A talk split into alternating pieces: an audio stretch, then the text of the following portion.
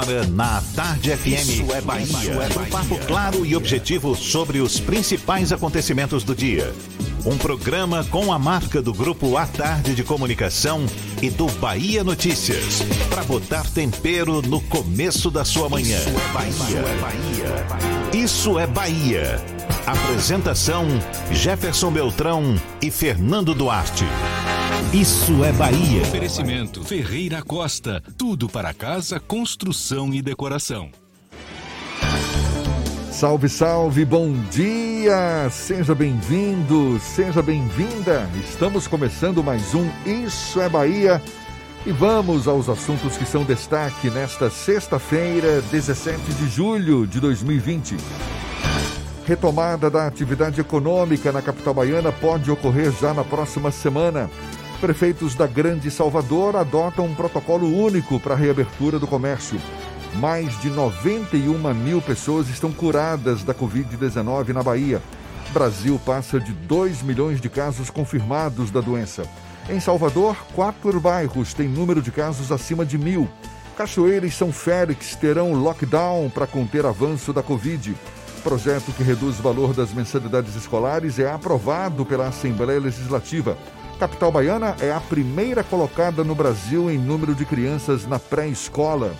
Assuntos que você acompanha a partir de agora no Isso é Bahia, programa com aquele sabor especial, recheado de informação, com notícias, bate-papo, comentários, para botar tempero no começo da sua manhã. Senhor Fernando Duarte, cadê aquele bom dia?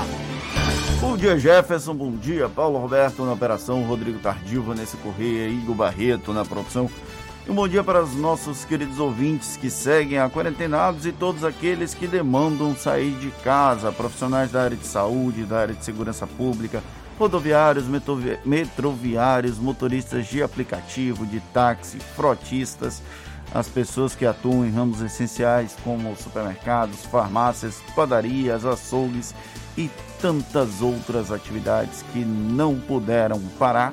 Sejam todos muito bem-vindos a mais uma edição do Isso é Bahia, que começa, como vocês sabem, com o cheiro de café dessa bendita bacia de Paulo Roberto. Hoje, sexta-feira, diz que vai liberar um golinho pra gente. Tô aguardando aqui, viu, Paulo? É bom a gente fiscalizar, porque pode ter uma gotinha de álcool aí nesse café, viu? Ah. então vai ter que ficar atento. A gente lembra, você nos acompanha também pelas nossas redes sociais, tem o nosso aplicativo pela internet no atardefm.com.br. Oi, nós aqui, pode nos assistir também pelo canal da Tarde FM no YouTube, se preferir pelo portal A Tarde. São os nossos canais de comunicação para você também se manifestar, participar, enviar a sua mensagem, aquele bom dia, sua crítica, sugestão elogio. Fique à vontade. Lembra aí, Fernando. O WhatsApp é o 71993111010 e você também pode interagir com a gente pelo YouTube. Mande a sua mensagem, participe, esteja presente no estúdio do Issa Bahia. Tudo isso e muito mais a partir de agora para você.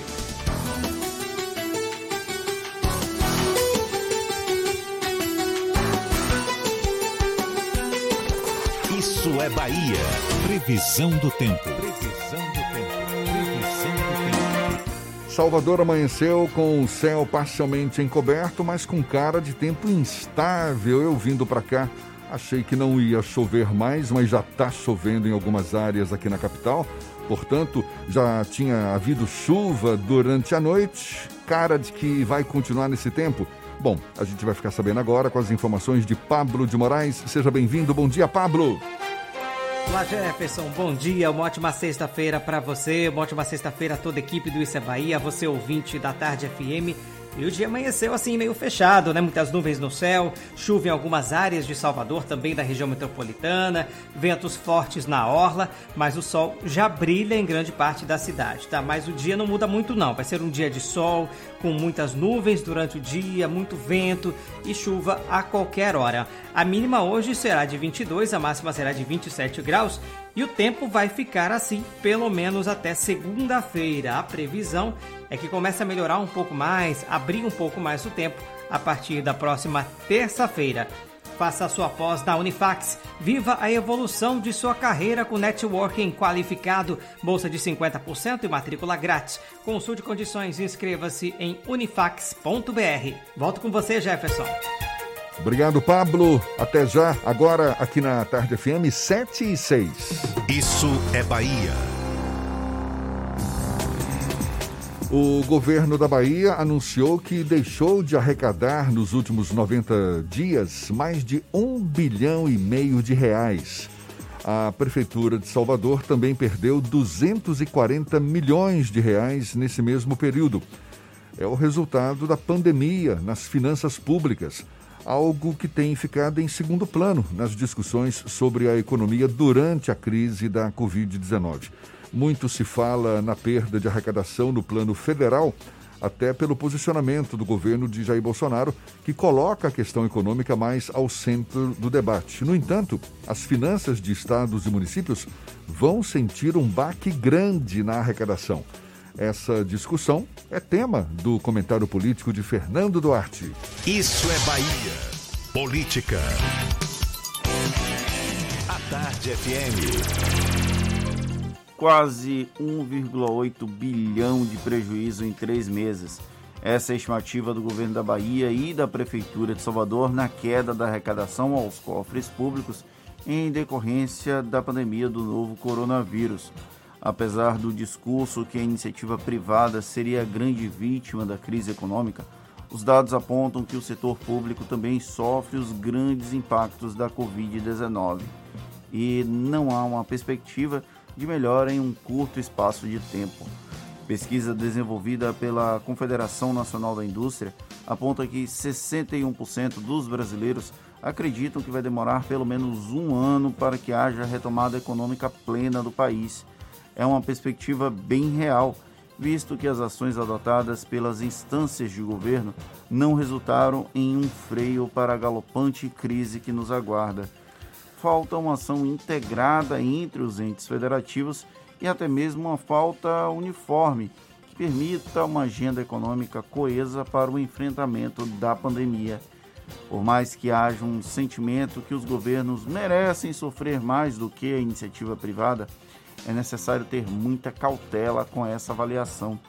A crise sanitária instalada pelo coronavírus explicitou que a presença do Estado para gerir problemas como o atual é imprescindível. É como se o tsunami liberal que ameaçava o Brasil tivesse sido forçado a se tornar uma marolinha, ainda que temporariamente. Sem os parcos recursos disponíveis, isso sem levar em consideração, é claro, as recorrências de desvios de recursos públicos, seria impossível conduzir o Estado incluindo União, estados e municípios, a um porto menos turbulento. É claro que é necessário enxugar as atividades realizadas pela máquina pública. Há excessos e, aos poucos, com a maturidade da democracia, sim, nós ainda vivemos nela, talvez atinjamos um equilíbrio ideal. Porém, a sinalização desse crescente prejuízo aos cofres públicos, como apresentados pela Bahia e por Salvador, mostra que a gestão dos serviços pode ser impactada negativamente se não houver a precarização, especialmente como aconteceu no passado. E aqui a gente precisa fazer um parêntese e admitir que tanto Rui Costa quanto a Semineto trazem boas gestões fiscais. É possível que o coronavírus seja superado sem maiores traumas para a população baiana. Um Estado pobre não reflete apenas na política, vai ter impacto na prestação de serviços, algo básico do papel desse mesmo Estado. Mesmo os autoproclamados não dependentes da estrutura estatal foram obrigados a pedir apoio durante a pandemia, sob o risco de tornarem seus negócios inviáveis. Por isso, vai um alerta, como bem disse a ex-presidente Dilma Rousseff. Não acho que quem ganhar ou quem perder, nem ganhar nem perder, vai ganhar ou perder. Vai todo mundo perder. É, seu Fernando, essa pandemia do novo coronavírus que a gente vê aí tem provocado mortes, causa grandes impactos na economia em geral. Afeta os cofres públicos. Aqui em Salvador, como você falou, déficit, déficit fiscal de 240 milhões de reais, isso somente até o mês de junho.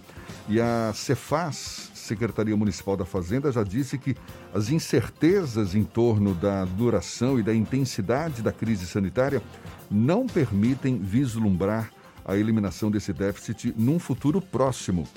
Num período a médio prazo, a situação pode começar a melhorar, até porque existe a expectativa de a retomada econômica ser iniciada, quem sabe já na próxima semana, pelo menos o próprio prefeito Assemineto chegou a se manifestar nesse sentido. Havendo uma retomada econômica, obviamente, aumenta-se a arrecadação fiscal.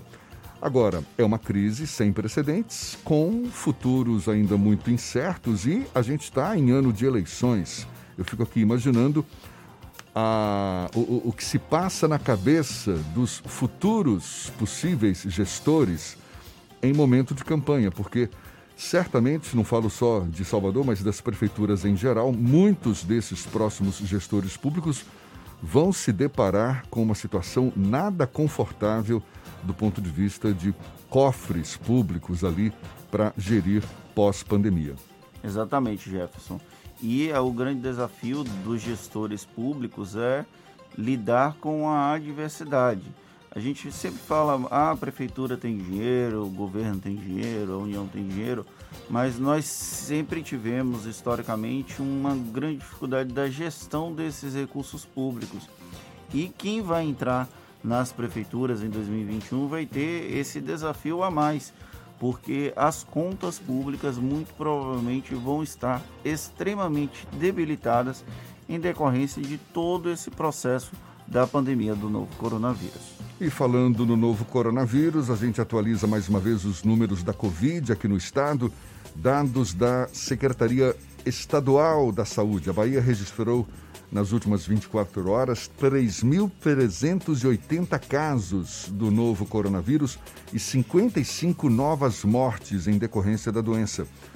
Ao todo, o estado tem mais de 110 mil casos confirmados desde o início da pandemia e 2.693 óbitos. Ao todo, mais de 90 mil pessoas que estavam infectadas já estão curadas da doença. Em relação a leitos exclusivos para coronavírus, a Secretaria de Saúde do Estado informou que dos 2.408 disponíveis do SUS, 1.553 estão com pacientes internados, o que representa uma taxa de ocupação de 64%. Referente aos leitos de UTI adulto, dos 943 exclusivos para o coronavírus, 750 pessoas estão internadas, refletindo uma taxa de ocupação de 80%. Em Salvador, a taxa de ocupação dos leitos de UTI está na casa dos 78%, 77%, não é isso? Por isso, há expectativa de que a retomada do comércio possa já ocorrer na próxima semana. Isso torcendo para que essa taxa caia para 78%, 78% para ser mais preciso. Isso e para que caia a, a, ao nível de 75% e permaneça durante cinco dias para aí sim a primeira fase da reabertura das atividades seja colocada em prática. O Ministério da Saúde divulgou que o Brasil superou a marca de 2 milhões de casos confirmados da Covid-19. Em relação às mortes, mais de 75 mil pessoas já perderam a vida devido à doença. No período de 24 horas, foram registrados no Brasil 1.322 mortes e mais de 45 mil casos. Ainda segundo o Ministério da Saúde, quase 3 milhões de pacientes já se recuperaram do coronavírus. Jefferson, pelo menos quatro bairros de Salvador concentram o maior número de pessoas infectadas pela Covid-19, com mais de mil casos cada um. De acordo com os dados da Secretaria Municipal de Saúde, o bairro que tem mais casos da doença desde o começo da pandemia é Brotas, com um acumulado de 1.406 pessoas infectadas. Na sequência, aparecem Pituba, Pernambués e Fazenda Grande do Retiro. Todas as quatro localidades tiveram aumento de casos em relação à semana passada. Agora 7h15 na tarde FM.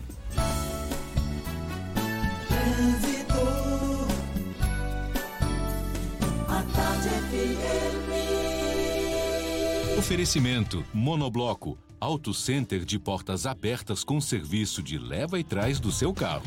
A gente fala agora com Cláudia Menezes, desde cedo de olho nos motoristas, portanto, seja bem-vinda. Bom dia, Cláudia.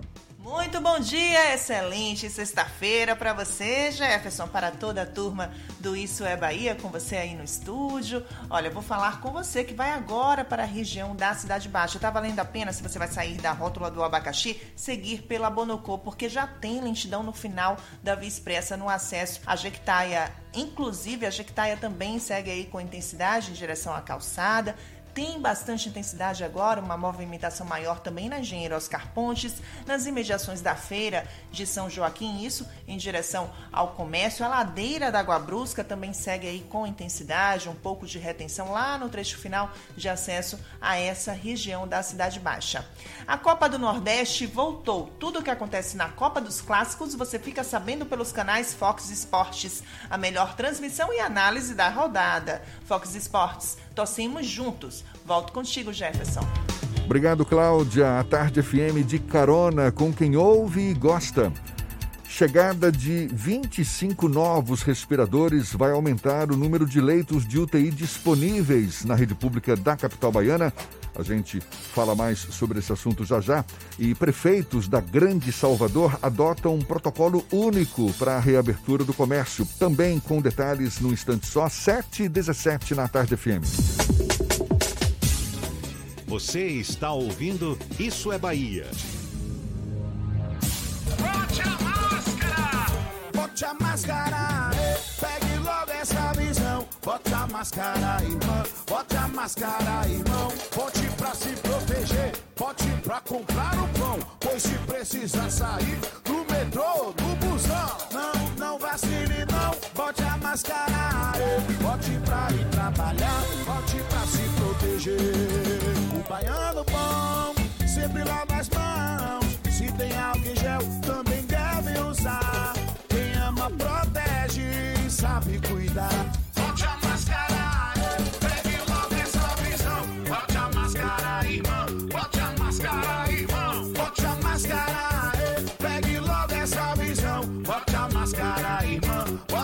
Máscara, irmão. Se precisar sair, bote a máscara. É a Bahia contra o coronavírus. Governo do Estado.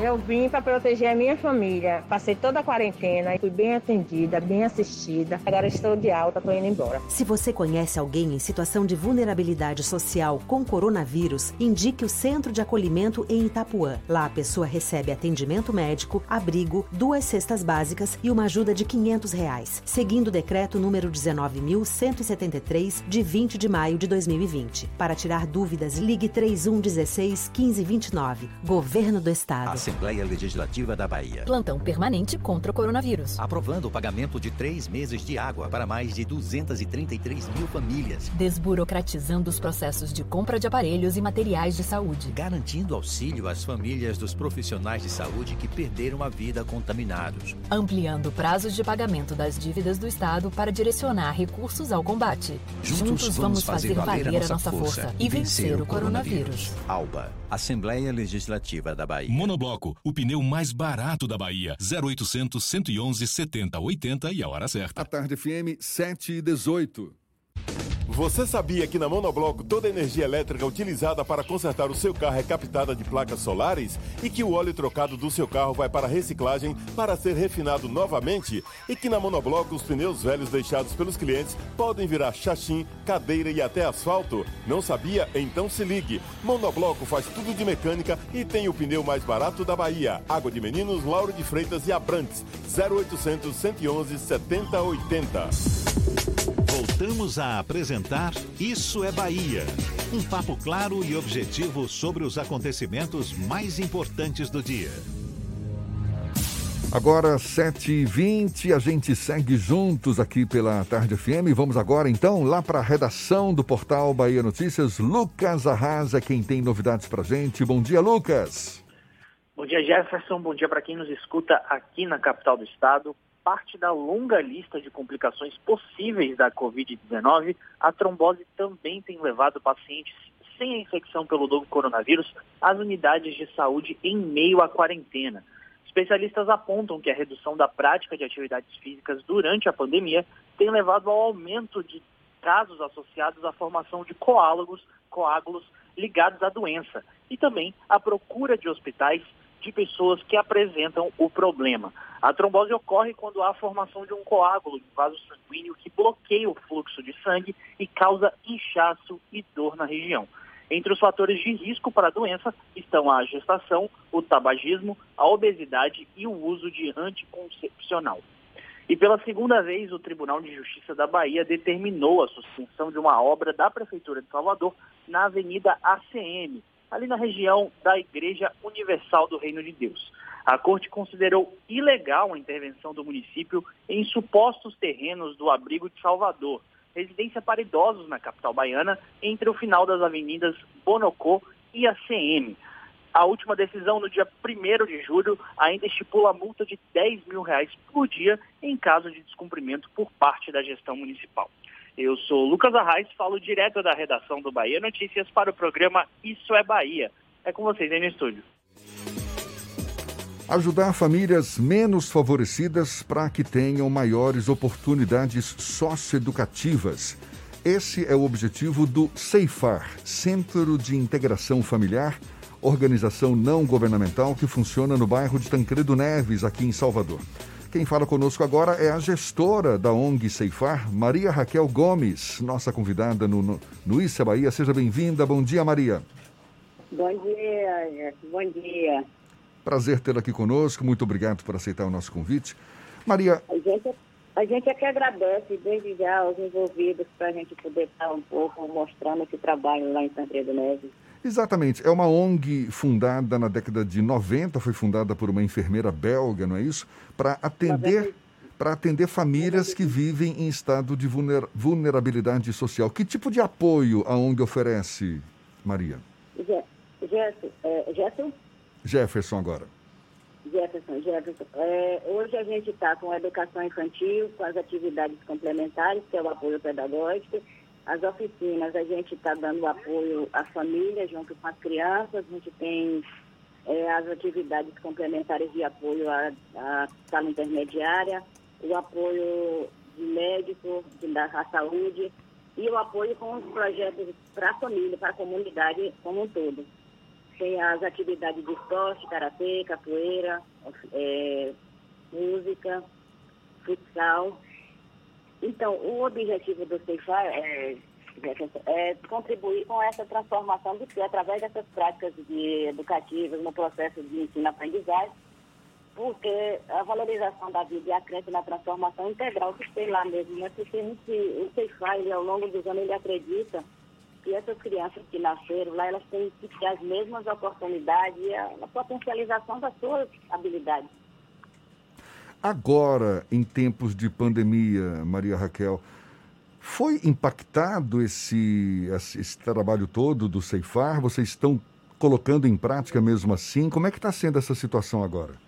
Nós estamos é, fazendo trabalho de educação à distância. As famílias elas, elas estão recebendo orientação por grupos. A gente recebeu a, a, a, o apoio das cestas básicas para a Escola de Educação Infantil para as crianças do turno que não é da educação infantil, a gente tem recebido o apoio de amigos, colaboradores da instituição, amigos mesmo, que têm se debruçado assim, está apoiando a gente. A gente tem pedido muito, mas não está fácil. Ah, é. porque a instituição, as atividades estão fechadas. Tudo está fechado, de onde nós tiramos recursos para dar o apoio a essas famílias, está fechado a quadra, os, os espaços de evento, o centro de saúde, que é onde a gente é, dá um apoio na área de saúde. E as crianças, elas, elas estão em casa, mas a gente está dando suporte de casa via, via line. Muita gente tem dificuldade de, de acesso, né? Ah, naturalmente. Elas vão, elas vão uma vez por semana, as mães, esse contato com a comunidade, porque a gente está na linha de frente, né, E você está falando muito em crianças, mas a, a Ceifar é, é, é voltada para adolescentes, adultos, famílias em geral, não é que apresentam necessidades básicas, não é isso? A nossa preocupação maior são os adolescentes, que eles estão ociosos, né? Por mais que a gente possa, é, os esportes estão parados, porque está tudo fechado. Maria. Ah. Pode, pode concluir. para os adolescentes, essa é a nossa preocupação, porque aqueles, os esportes, essa orientação do dia a dia e o, o meio que eles, que eles vivem não, é, não tem é, todo esse, esse suporte de acolhimento. Fica em casa, tem, tem uma atividade só televisão. Isso para a gente é preocupante. Maria, a, quais são as fontes de financiamento da Ceifar? Vocês trabalham com doações da comunidade, de empresários? Como é que funciona isso? Gente, é, as fontes de financiamento da Ceifar até 2017, ela era 90% é, externa, de fora de 2017 para cá, o vem sofreu muito, porque não teve mais, devido à mudança de política externa de financiamento, o Cefaz ficou sem financiamento. Então, hoje, a fonte de, de financiamento do Cefaz tem sido doações mesmo de amigos, a captação interna de, de, dos eventos, dos espaços de aluguel, que a gente tem um espaço de aluguel, mas está muito difícil. Hoje a gente está pedindo ajuda, ajuda todo mundo para continuar esse trabalho, que é um trabalho de, de excelência e de necessidade na comunidade, mas a gente precisa de todo tipo de apoio para continuar no, com esse trabalho, para continuar mantendo o atendimento às crianças, famílias e o bairro de São Credo Neto. E quando você fala em quando você fala quando você fala em apoio, Maria, você fala tanto do ponto de vista financeiro quanto humano. Você conta você conta com profissionais ou também está tá precisando? Como é que está essa situação? Gente está buscando hoje convênios com a parceria com a prefeitura, que é para a educação infantil. Ainda com essa pandemia, os, os convênios ficaram suspensos, a gente está aí na luta pra, até para pagar a documentação.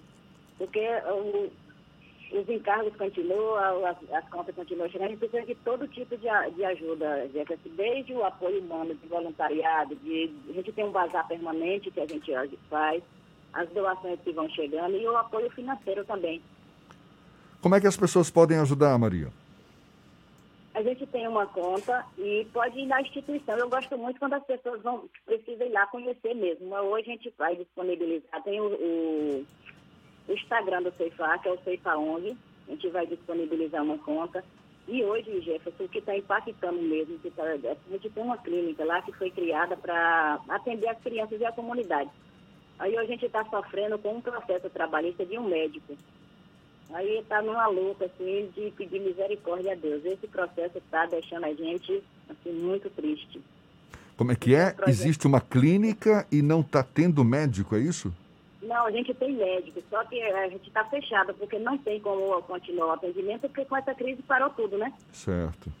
E ainda, mesmo nesse projeto social, a gente está com um processo de um médico lá que, assim, a gente não sabe o que fazer. Hum, a ONG tem mais de 20 anos, pelo que você 26, falou. 26, 26 anos, quase 30, né? É, vocês têm noção do impacto da, da quantidade de pessoas que já foram beneficiadas com as ações da Ceifar? Jefferson, é, mais de 20 mil pessoas foram beneficiadas.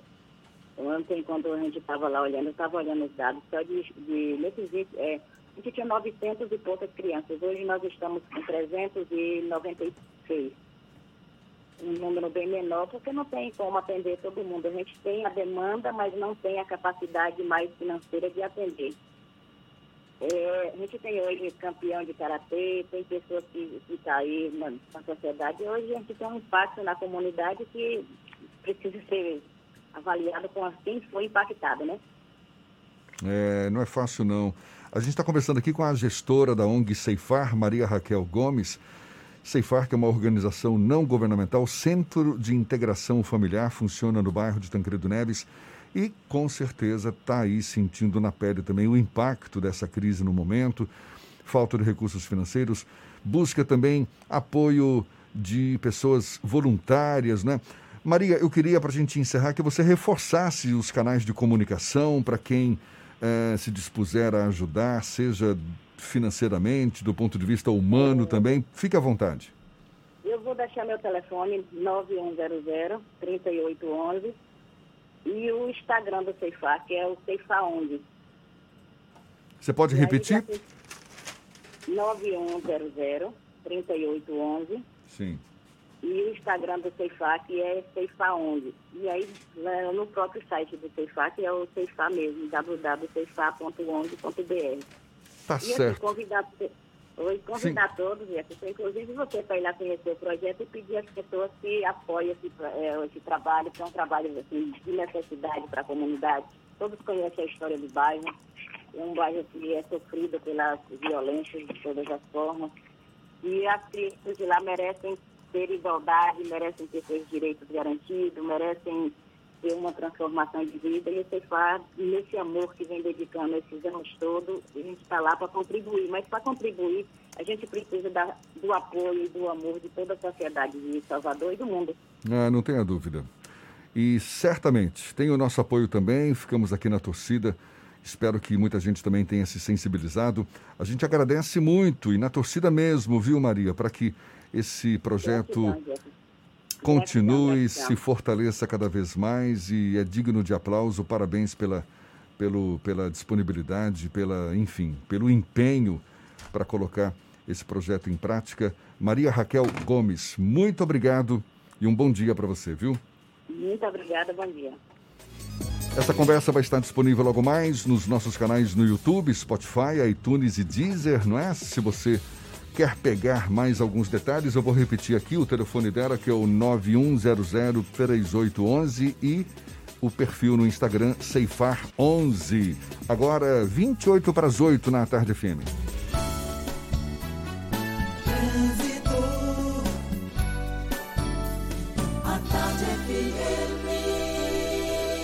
Oferecimento Monobloco Auto Center de portas abertas com serviço de leva e trás do seu carro. E temos notícias de acidente agora no começo da manhã. Cláudia Menezes com os detalhes. Cláudia. E agora chama a atenção para os reflexos de um acidente envolvendo carro e moto na Avenida Jequitaia, na Cidade Baixa. Tem gente ferida e uma equipe médica foi deslocada para fazer esse atendimento. Isso aconteceu agora há pouco. Tem congestionamento desde a Via Expressa para quem vai para essa região, então vale a pena seguir agora pela Bonocô. E mais um alerta é que tem cavalos soltos na Avenida 29 de Março. Quem vai passar nesse momento pela 29 de Março, fique atento. Baixe o app Bora Brasil e sinta a experiência de rodar nesse avançado aplicativo de mobilidade urbana 100% brasileiro. Bora Brasil, chame o Bora e vamos embora. Volto contigo, Jefferson. Obrigado, Cláudia. A Tarde FM de carona com quem ouve e gosta. Projeto que reduz o valor das mensalidades escolares é aprovado pela Assembleia Legislativa e Salvador é o primeiro lugar no país em número de crianças na pré-escola. Assuntos que você acompanha ainda nesta edição, 27 para as 8 na Tarde FM. Você está ouvindo Isso é Bahia. E continuando a pauta da última quarta-feira, agora vamos falar sobre o curso de medicina. Está aqui com a gente a coordenadora do Laboratório de Anatomia Humana da Unime, Simone Cuco, para bater um papo sobre esse tema tão importante. Bom dia, Simone, tudo bem? Só depois de formado é que um aluno de medicina pode ingressar na área e contribuir para melhorar a saúde do país? No curso de medicina da Unime, o acadêmico é encorajado a praticar o atendimento a quem precisa, até como parte de atividades obrigatórias, que contam como horas de estágio. Por exemplo, Existem convênios entre a Unime e diversas clínicas e hospitais para que os acadêmicos possam atender a população, sempre sob orientação e supervisão de médicos experientes. Nossos alunos também fazem parte da sala de espera das unidades básicas de saúde sob a supervisão de professores médicos. E quantos médicos a Unime já formou na região? Nosso curso de medicina tem apenas seis anos. Já formamos duas turmas, mais ou menos o equivalente a 100 médicos formados. E com professores conceituados e atuação prática baseada em casos reais, 45% destes formados pela Unime em 2019 foram aprovados para residência médica em hospitais da região e em outros estados. Simone, muito legal, obrigado pela sua participação. É isso aí, cuidar das pessoas nunca foi tão importante. Por isso, as inscrições para o vestibular de medicina vão até o dia 10 de agosto. E para quem quiser usar a nota do Enem, vão só até o dia 20 de julho. Acesse unime.edu.br. Unime, todo dia é dia de acreditar. Você sabia que na Monobloco os pneus velhos deixados pelos clientes podem virar chachim, cadeira e até asfalto? E que a Monobloco apoia o esporte amador e a cultura? E que também na Monobloco uma parte do lucro do serviço do seu carro você pode direcionar para algumas instituições beneficentes? Não sabia? Então se ligue. Monobloco faz tudo de mecânica e tem o um pneu mais barato da Bahia. Água de Meninos, Lauro de Freitas e Abrantes. 0800 111 7080. Central Papelaria. Os melhores preços e a maior variedade em material escolar e escritório da Bahia. E a hora certa. A tarde FM 734. 3369 mil. Central Papelaria, variedade assim você nunca viu. 3369 mil, é só ligar. 3369 mil. Central Papelaria, você encontra tudo em material escolar. Tudo pro seu escritório, variedade fácil de estacionar. 3369 Ligue 3369 mil. A maior variedade em material escolar e de escritório. Central Papelaria Lauro de Freitas. 3369 mil. Voltamos a apresentar Isso é Bahia. Um papo claro e objetivo sobre os acontecimentos mais importantes do dia. Já já tem as dicas da Marcita para deixarem sua sexta e o fim de semana mais animados. Primeiro a gente vai para a redação do Portal à Tarde. Thaís Seixas também está a postos, também tem novidades para gente. Bom dia, Thaís. Oi, Jefferson, bom dia. Bom dia, Fernando, e aos nossos ouvintes aqui do Isso é Bahia. O ex-governador de São Paulo, Geraldo Alckmin, é indiciado pela Operação Lava Jato da Polícia Federal pela suspeita dos crimes de lavagem de dinheiro, Caixa 2 eleitoral e corrupção passiva. O indiciamento aconteceu ontem no inquérito da Lava Jato que investigava as doações da empresa Odebrecht no âmbito eleitoral. Diretores da empresa disseram ter repassado mais de 10 milhões de reais via Caixa 2 para as campanhas de Alckmin em 2010 e 2014. O ex-tesoureiro do PSDB, Marcos Monteiro, e o advogado Sebastião Eduardo de Castro também foram indiciados. E segue para a sanção do governador Rui Costa o projeto de lei que obriga a inclusão do selo Made in Bahia em todos os produtos fabricados no Estado. O texto aprovado ontem pela Assembleia Legislativa define que indústrias e fábricas no território da Bahia coloquem etiquetas ou um correspondente indicando que o material foi produzido aqui. Elas terão um prazo de um ano a partir da publicação da lei para se adequarem à medida. Já os produtos destinados à exportação devem conter a etiqueta Made in Bahia Brasil. Se a lei for sancionada, a regulamentação e a fiscalização vão ficar a cargo do governo estadual. Essas e outras notícias estão no portal Atarde, atarde.com.br. Vamos agora às dicas da Macita. Shows, dança, teatro, música, diversão. Ouça agora as dicas da Marcita, com Márcia Moreira. Olá, vamos às dicas para esta sexta-feira. Nordeste pela Vida. Este é o nome do mega show que vai reunir um time de feras da música popular brasileira. O objetivo é arrecadar fundos para a luta contra a Covid-19 no Nordeste. Participam desta ação solidária artistas como Daniela Mercury, Lenine, Alceu Valença, Elba Ramalho, Geraldo Azevedo, Djavan, entre outros. Os shows acontecem neste domingo a partir das três da tarde e serão transmitidos ao vivo pelo canal Multishow na TV e no YouTube. De 17 a 19 de julho, a Orquestra Petrobras Sinfônica realiza um festival gratuito em diversos horários. Ao todo, serão exibidos oito concertos online com um repertório de composições clássicas e pop. O Festival Online Petrobras Sinfônica apresenta releituras de Beethoven, Tchaikovsky, Astor Piazzolla, Heitor Villa-Lobos e do grupo Queen.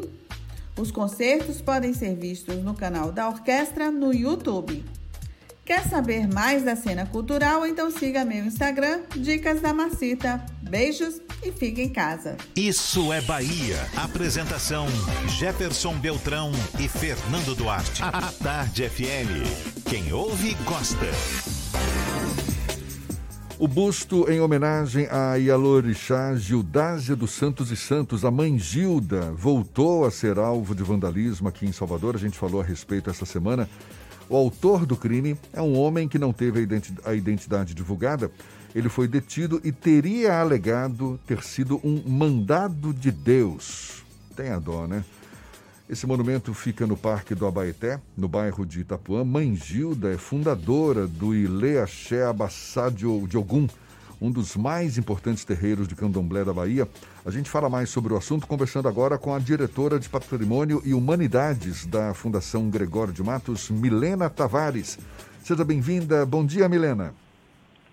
Bom dia, agradeço muito o convite para estar aqui. Né? Um bom dia para todos e todas e me encontro à sua disposição. A gente também tem o maior prazer em recebê-la. Muito obrigado por aceitar o nosso convite. Eu sei que a Prefeitura de Salvador, por meio da Fundação Gregório de Matos, já fez uma vistoria, não é, no busto de Mangilda. Que tipo de danos o monumento sofreu, Milena? Então, a pessoa é, jogou diversas pedras no busto e também cacos de telha, o que causou alguns arranhões, abaulamentos no busto e também manchou né, o busto.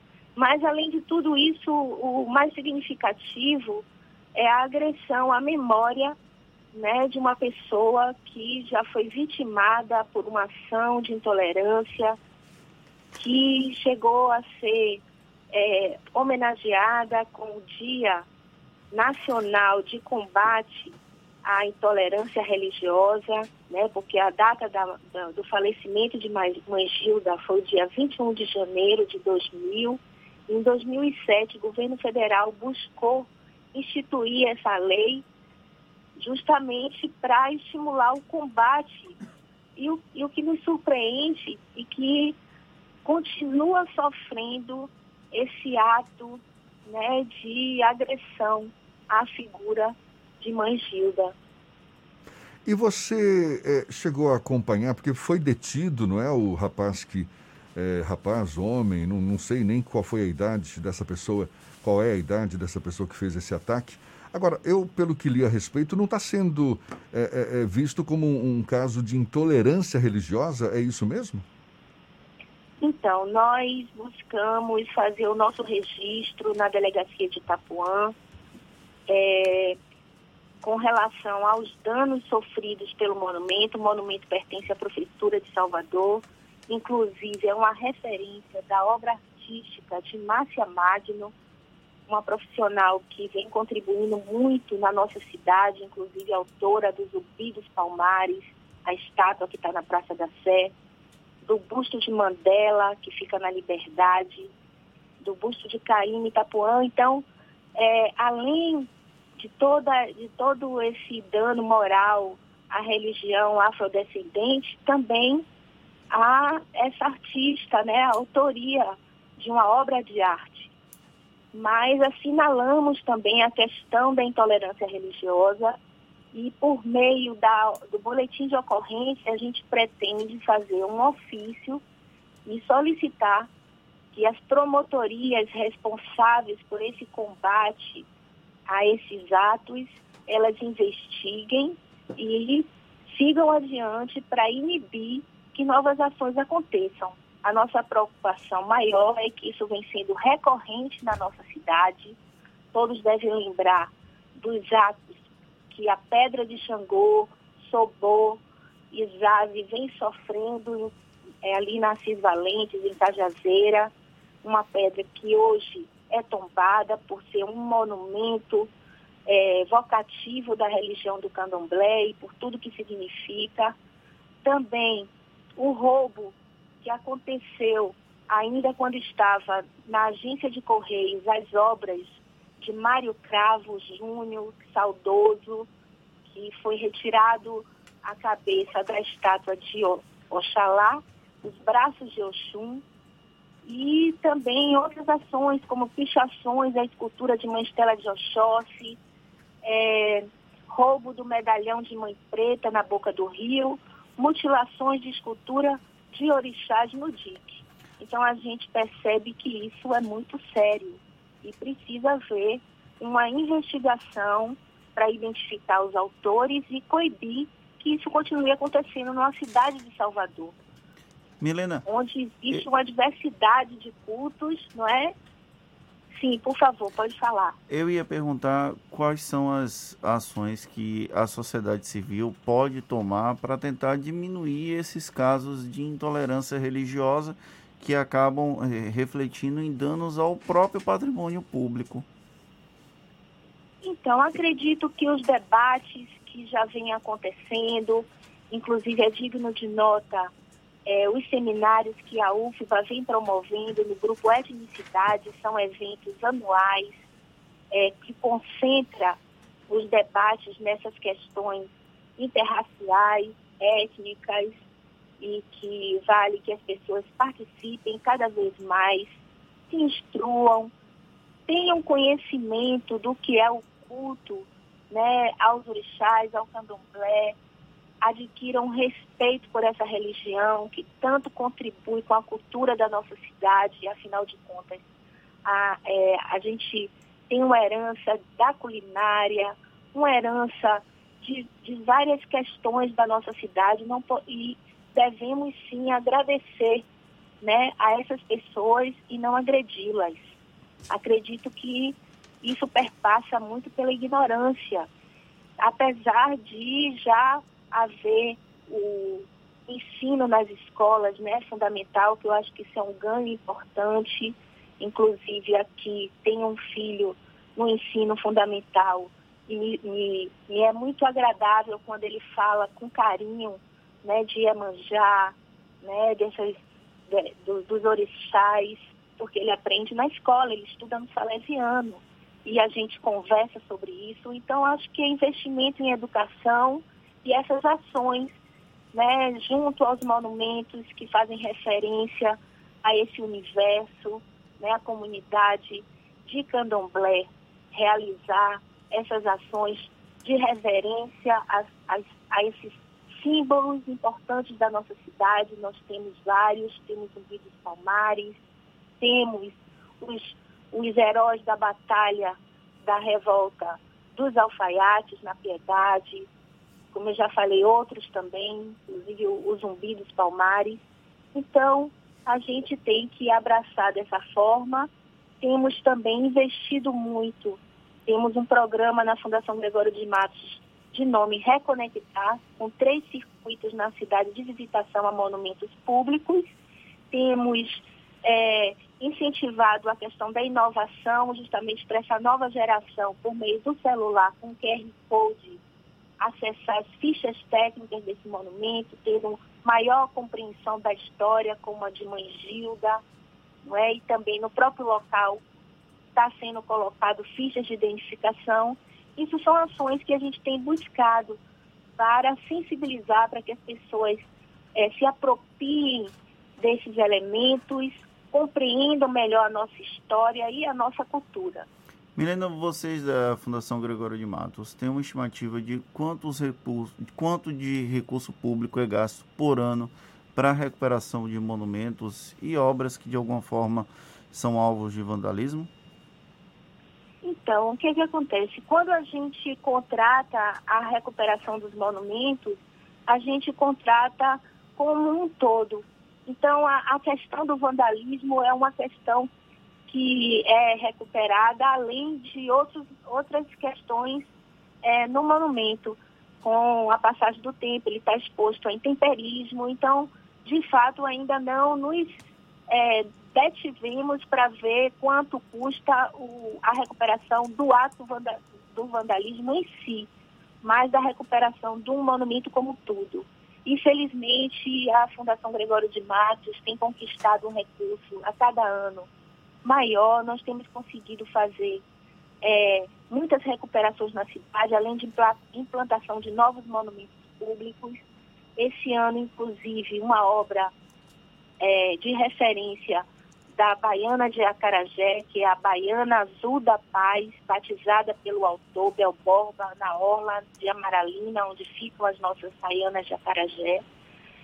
E, infelizmente, eu vou ficar lhe devendo o custo exato do vandalismo, porque a gente é, contrata é, a recuperação dos atos de vandalismo, mas também do monumento como um todo, iluminação, enfim. Eu estou vendo aqui numa reportagem que saiu na edição de hoje do Jornal à Tarde, esse ataque ao busto de Manjilda está entre os 17 casos de ataques a monumentos e templos religiosos de origem africana no período de 2018 a 2020 segundo o Centro de Referência de Combate ao Racismo e à Intolerância Religiosa Nelson Mandela, que é vinculado à Secretaria de Promoção da Igualdade Racial do Estado. Ou seja, de fato é uma discussão tanto no nível público quanto da sociedade civil, não é? é, é Sem dúvida. Não é? Ou seja, é, é, é uma discussão que tem que se intensificar cada vez mais, não é, Milena? Acredito que sim, porque inclusive está na Constituição que é dever do Estado, né, a, é, a nível de governo federal, estadual e local, município, preservar o seu patrimônio, mas na própria Constituição fala também do dever cidadão, né, da participação social nessa construção. Então, cada um de nós é responsável por olhar pelo nosso patrimônio, por buscar é, incentivar sempre o, o, a conquista por, pelo conhecimento daquele, dos símbolos da nossa cidade, um olhar também crítico para isso. A gente está agora, a gente sabe, num debate polêmico também com relação a personagens que representam momentos da nossa história, momentos que nos entristecem, mas são verdadeiros, de que forma que a gente pode atualizar essa questão é, de monumentos que representam figuras que atuaram é, na, na, na escravização de pessoas, não é? Por exemplo. Então, tudo isso, acho que a sociedade, junto com o poder público, deve atuar para a construção de um mundo melhor, sem dúvida. Tá certo. Milena Tavares, que é diretora de Patrimônio e Humanidades da Fundação Gregório de Matos, da Prefeitura de Salvador, muito obrigado pela sua participação. Sempre bom conversar com, com, com você e estamos aqui sempre de portas abertas. Bom dia, Milena. Bom dia, muito obrigada. Como esse espaço é importante para que chegue ao coração das pessoas essa semente, para que cada um de nós reflita e encontre um caminho de mudança. Acho que o convite do momento é esse, que é que cada um de nós pode fazer para melhorar esse mundo. Um abraço grande. Quer acompanhar de novo esse papo? Logo mais nos nossos canais no YouTube, Spotify, iTunes e Deezer, 7 para as 8 na tarde firme. Isso é Bahia. Economia. A Tarde FM. Bom dia, Jefferson. Bom dia, Fernando. Bom dia, queridos ouvintes da rádio A Tarde FM. Onde nosso índice Ibovespa fechou em queda de 1,2% a 100.500 pontos em uma movente realização dos investidores após uma forte alta do índice nos últimos dias. Também tivemos fracos dados de varejo na China, deixando os investidores cautelosos a respeito de uma possível recuperação em W do gigante asiático. Além disso, o dólar comercial caiu 1% a R$ 5,32. E o foco do investidor para hoje fica com os dados do setor imobiliário dos Estados Unidos, além da prévia do Índice de Confiança do Consumidor. Eu sou Nicolau Eloy, sócio da BP Money, a nova plataforma educacional da BP Investimentos. E para maiores informações, nos acompanhe no nosso site www.bpmoney.com.br. Isso é Bahia. A chegada de 25 novos respiradores vai aumentar o número de leitos de UTI disponíveis na rede pública de Salvador o que deve contribuir para, já neste fim de semana, a capital baiana chegar à taxa de ocupação de 75% dos leitos para cuidar de pacientes com Covid-19. Essa informação foi divulgada ontem pelo prefeito Assemineto durante a assinatura do termo de cessão de 25 respiradores e de 3 milhões e 600 mil reais para o seu custeio ao hospital de campanha localizado na Fonte Nova sob a gestão do governo do estado.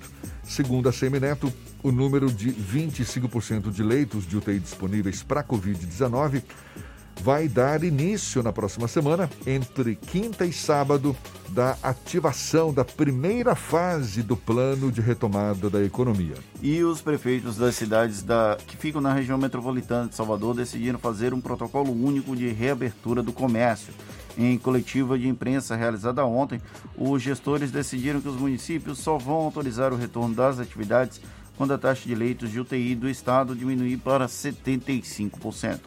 Participaram da coletiva os prefeitos dos municípios de Lauro de Freitas, Madre de Deus, Camaçari, Dias Dávila, Simões Filho e São Sebastião do Passé.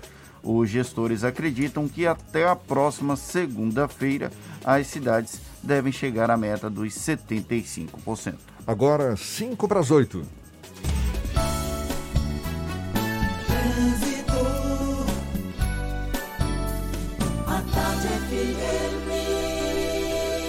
Oferecimento Monobloco, Auto Center de portas abertas com serviço de leva e trás do seu carro.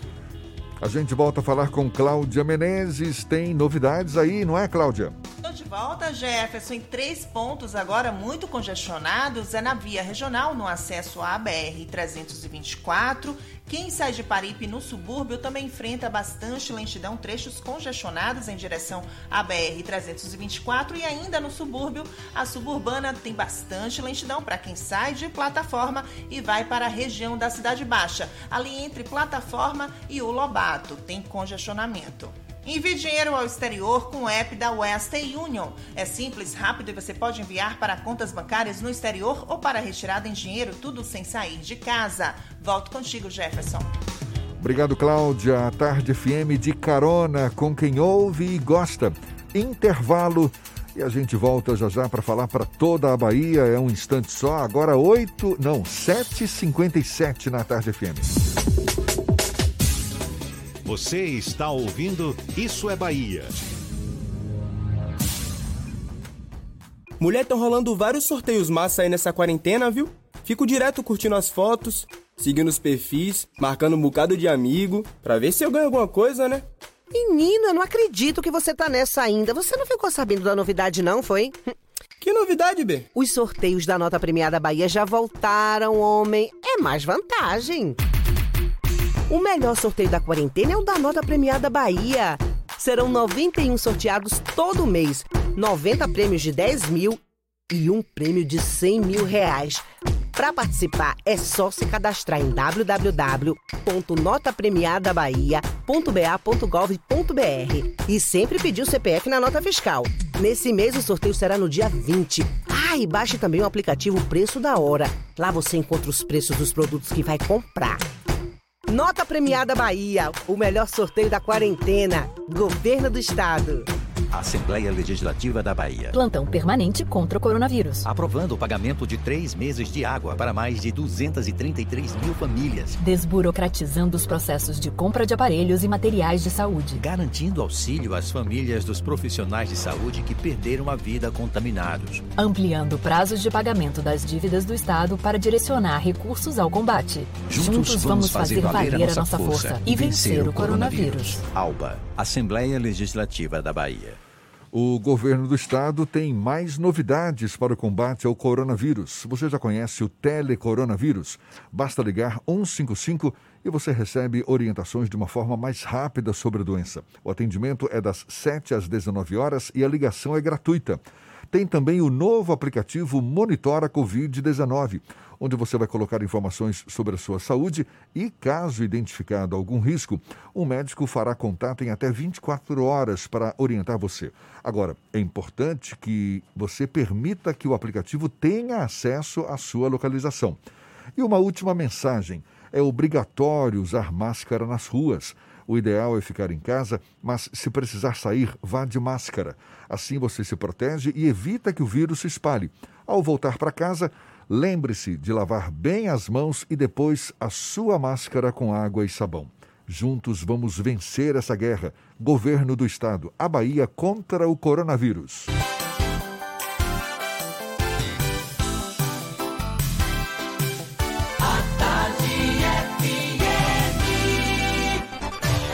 Atenção, emissoras afiliadas à Tarde FM. Em 5 segundos, isso é Bahia para todo o estado.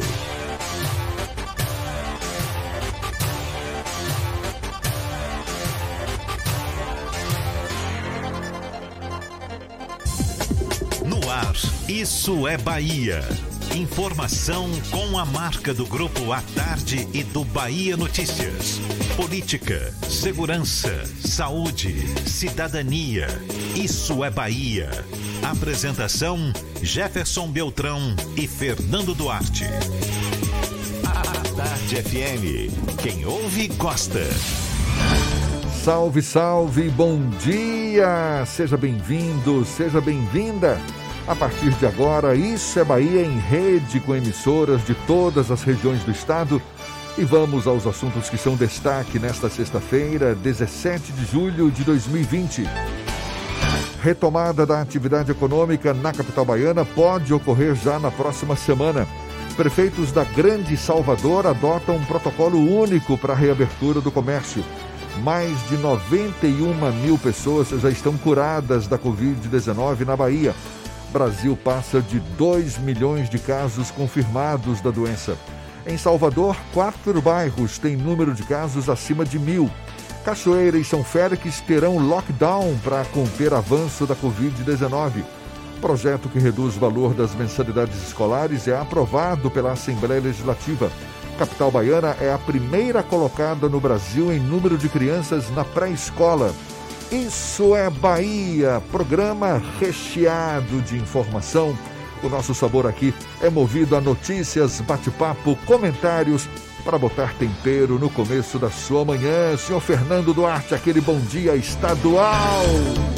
Bom dia, Jefferson. Bom dia, Paulo Roberto na operação, Rodrigo Tardil, Vanessa Correia, Igor Barreto na produção e um bom dia para as nossas queridas emissoras, parceiras e afiliadas. A Cultura FM de Paulo Afonso, Líder FM de Irecê, Cidade FM de Luiz Eduardo Magalhães, Itapuí FM de Itororó, Eldorado FM de Teixeira de Freitas, RV Líder FM de Rui Barbosa, Serrana Líder FM de Jacobina, Baiana FM de Itaberaba, 93 FM de Jequié, Interativa FM de Itabuna e Ativa FM de Eunápolis. Sejam todos muito bem-vindos a mais uma edição do Isso é Bahia. A gente lembra, você nos acompanha também pelas nossas redes sociais, tem o nosso aplicativo pela internet simples, é só acessar a tardefm.com.br e pode também nos assistir pelo canal da Tarde FM no YouTube, se preferir pelo portal à tarde. Olha nós aqui e claro, marcar presença, enviar suas participações, sua mensagem, seu alô, seu bom dia, oferecer um cafezinho pra gente. Qualquer mensagem será muito bem-vinda. Lembre aí, Fernando. O WhatsApp é o 71993111010 e você também pode interagir conosco pelo YouTube. Mande a sua mensagem, participe, esteja presente no estúdio do Isso é Bahia. Tudo isso e muito mais a partir de agora para você.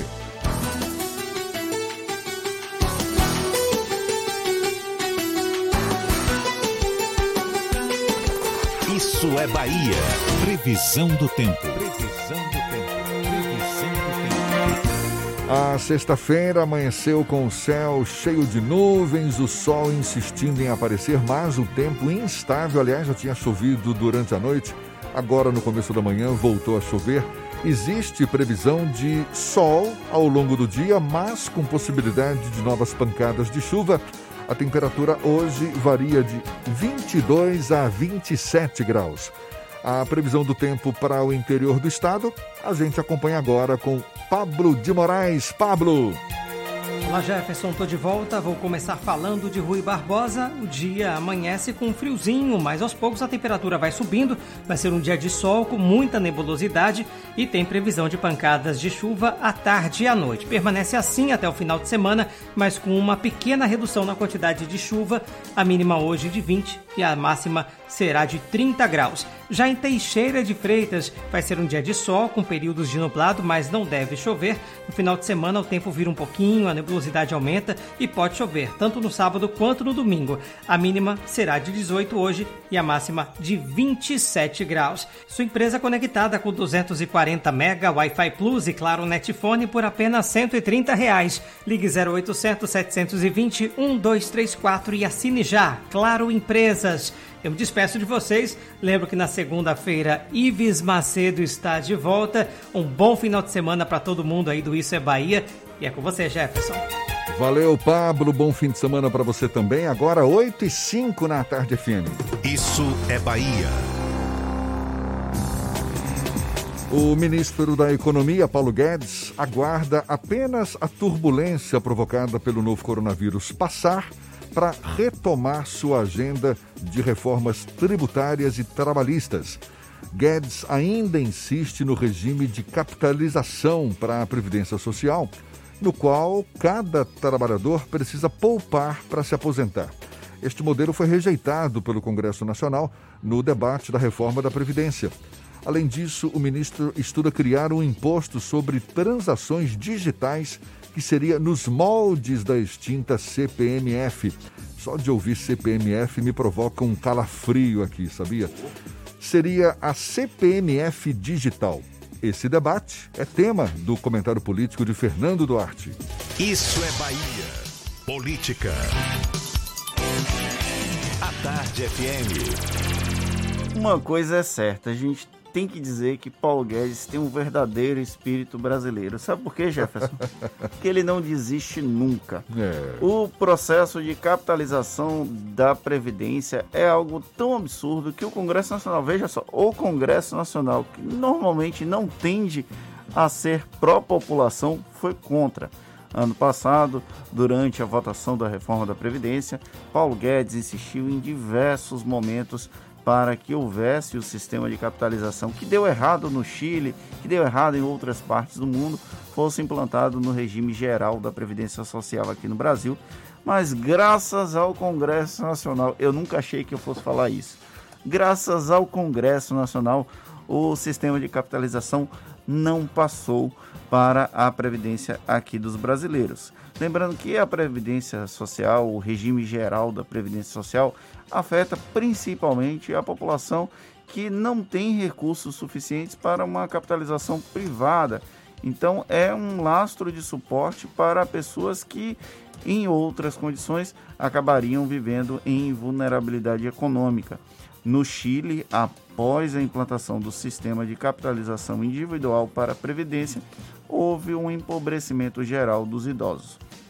Mas a minha crítica aqui vai ao retorno da discussão sobre a CPMF, a tão faudada, tão mal falada CPMF, que na época que foi instalada era não sei se você lembra o que era o CPMF. Lembro, lembro. Era contribuição Adib, Adib provisória é, era ministro sobre Adib movimentação Jatene. financeira. Exatamente. Era para durar um tempo bem específico, curto, com E para recursos... financiar ah, o sistema de saúde. Pois é. Voltado todo para o sistema de saúde. É, co- era cobrado- Jatene, lembra? Ministro Adib Jatene, ministro da Saúde na época. Era cobrado 0,38% sobre toda e qualquer operação financeira feita no Brasil. Caiu por terra depois de muita luta. Houve tentativas, inclusive, de retorno da CPMF. Isso aí a gente pode até é, falar que foi o governo FHC tentou, os governos petistas tentaram, o próprio Michel Temer ah, chegou a ter uma breve discussão e agora, durante o governo de Jair Bolsonaro. O que eu gosto do Paulo Guedes é que ele fica falando CPMF, CPMF, CPMF, e é como se fosse aquele filme que fez muito sucesso no início dos anos 90, que é Os Fantasmas Se Divertem. Não sei se Jefferson assistiu esse Não é filme. da minha época. É que o Ainana Raiden, ela não podia falar três vezes besouro suco, besouro suco, besouro suco, que virou Juice aparecia. Parece o Paulo Guedes falando da CPMF. O presidente da Câmara dos Deputados, o Rodrigo Maia, já colocou um freio, diz que na reforma tributária, se passar durante o período em que ele está à frente da Câmara, não vai conter CPMF. Eu também acredito que boa parte das, da Câmara dos Deputados e do próprio Senado não vai aceitar um, um imposto como nos moldes da antiga CPMF, apesar de nós termos uma necessidade premente da reforma tributária. Eu falei até mais cedo aqui sobre isso, a divisão do bolo.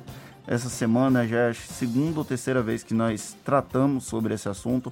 É necessário sim que o Brasil tenha uma reforma tributária, mas não nos moldes que o Paulo Guedes quer, porque infelizmente ele é um ultraliberal do grupo conhecido como Chicago Boys, e aí os nossos antigos ministros da economia, com seus inúmeros defeitos, nunca tentaram fazer o que o ministro Paulo Guedes tem tentado fazer. Mas é aquela história, né? Ele insiste, ele é brasileiro, não desiste nunca.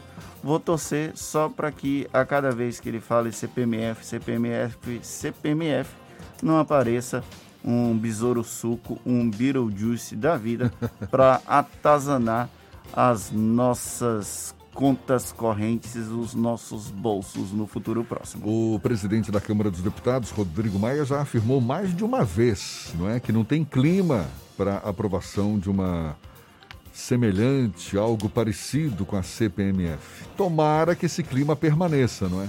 Jefferson, tem acontecido umas coisas bem estranhas durante esse período pós 2018. Eu comecei a achar que Rodrigo Maia é um político sério. Isso é, algo bem grave, porque eu sempre tive resistência no, no, comportamento do Rodrigo Maia e ele é uma das figuras hoje mais equilibradas do cenário político nacional. Aí tem outras coisas. Eu estou assistindo vídeos de Felipe Neto. Eu nunca pensei na minha vida que eu ia assistir vídeos de Felipe Neto. Então eu estou revendo todos os meus conceitos o tempo todo, justamente por conta desse período da pandemia. Inclusive, eu até tenho revisto os posicionamentos do Paulo Guedes e a cada vez que eu ouço, mais eu tenho certeza que eu discordo dele. tá certo, agora são 8 e 11 o plenário virtual da Assembleia Legislativa da Bahia aprovou por unanimidade o projeto de lei que reduz o valor das mensalidades de escolas e de universidades enquanto durarem as medidas temporárias para enfrentamento à pandemia da Covid-19.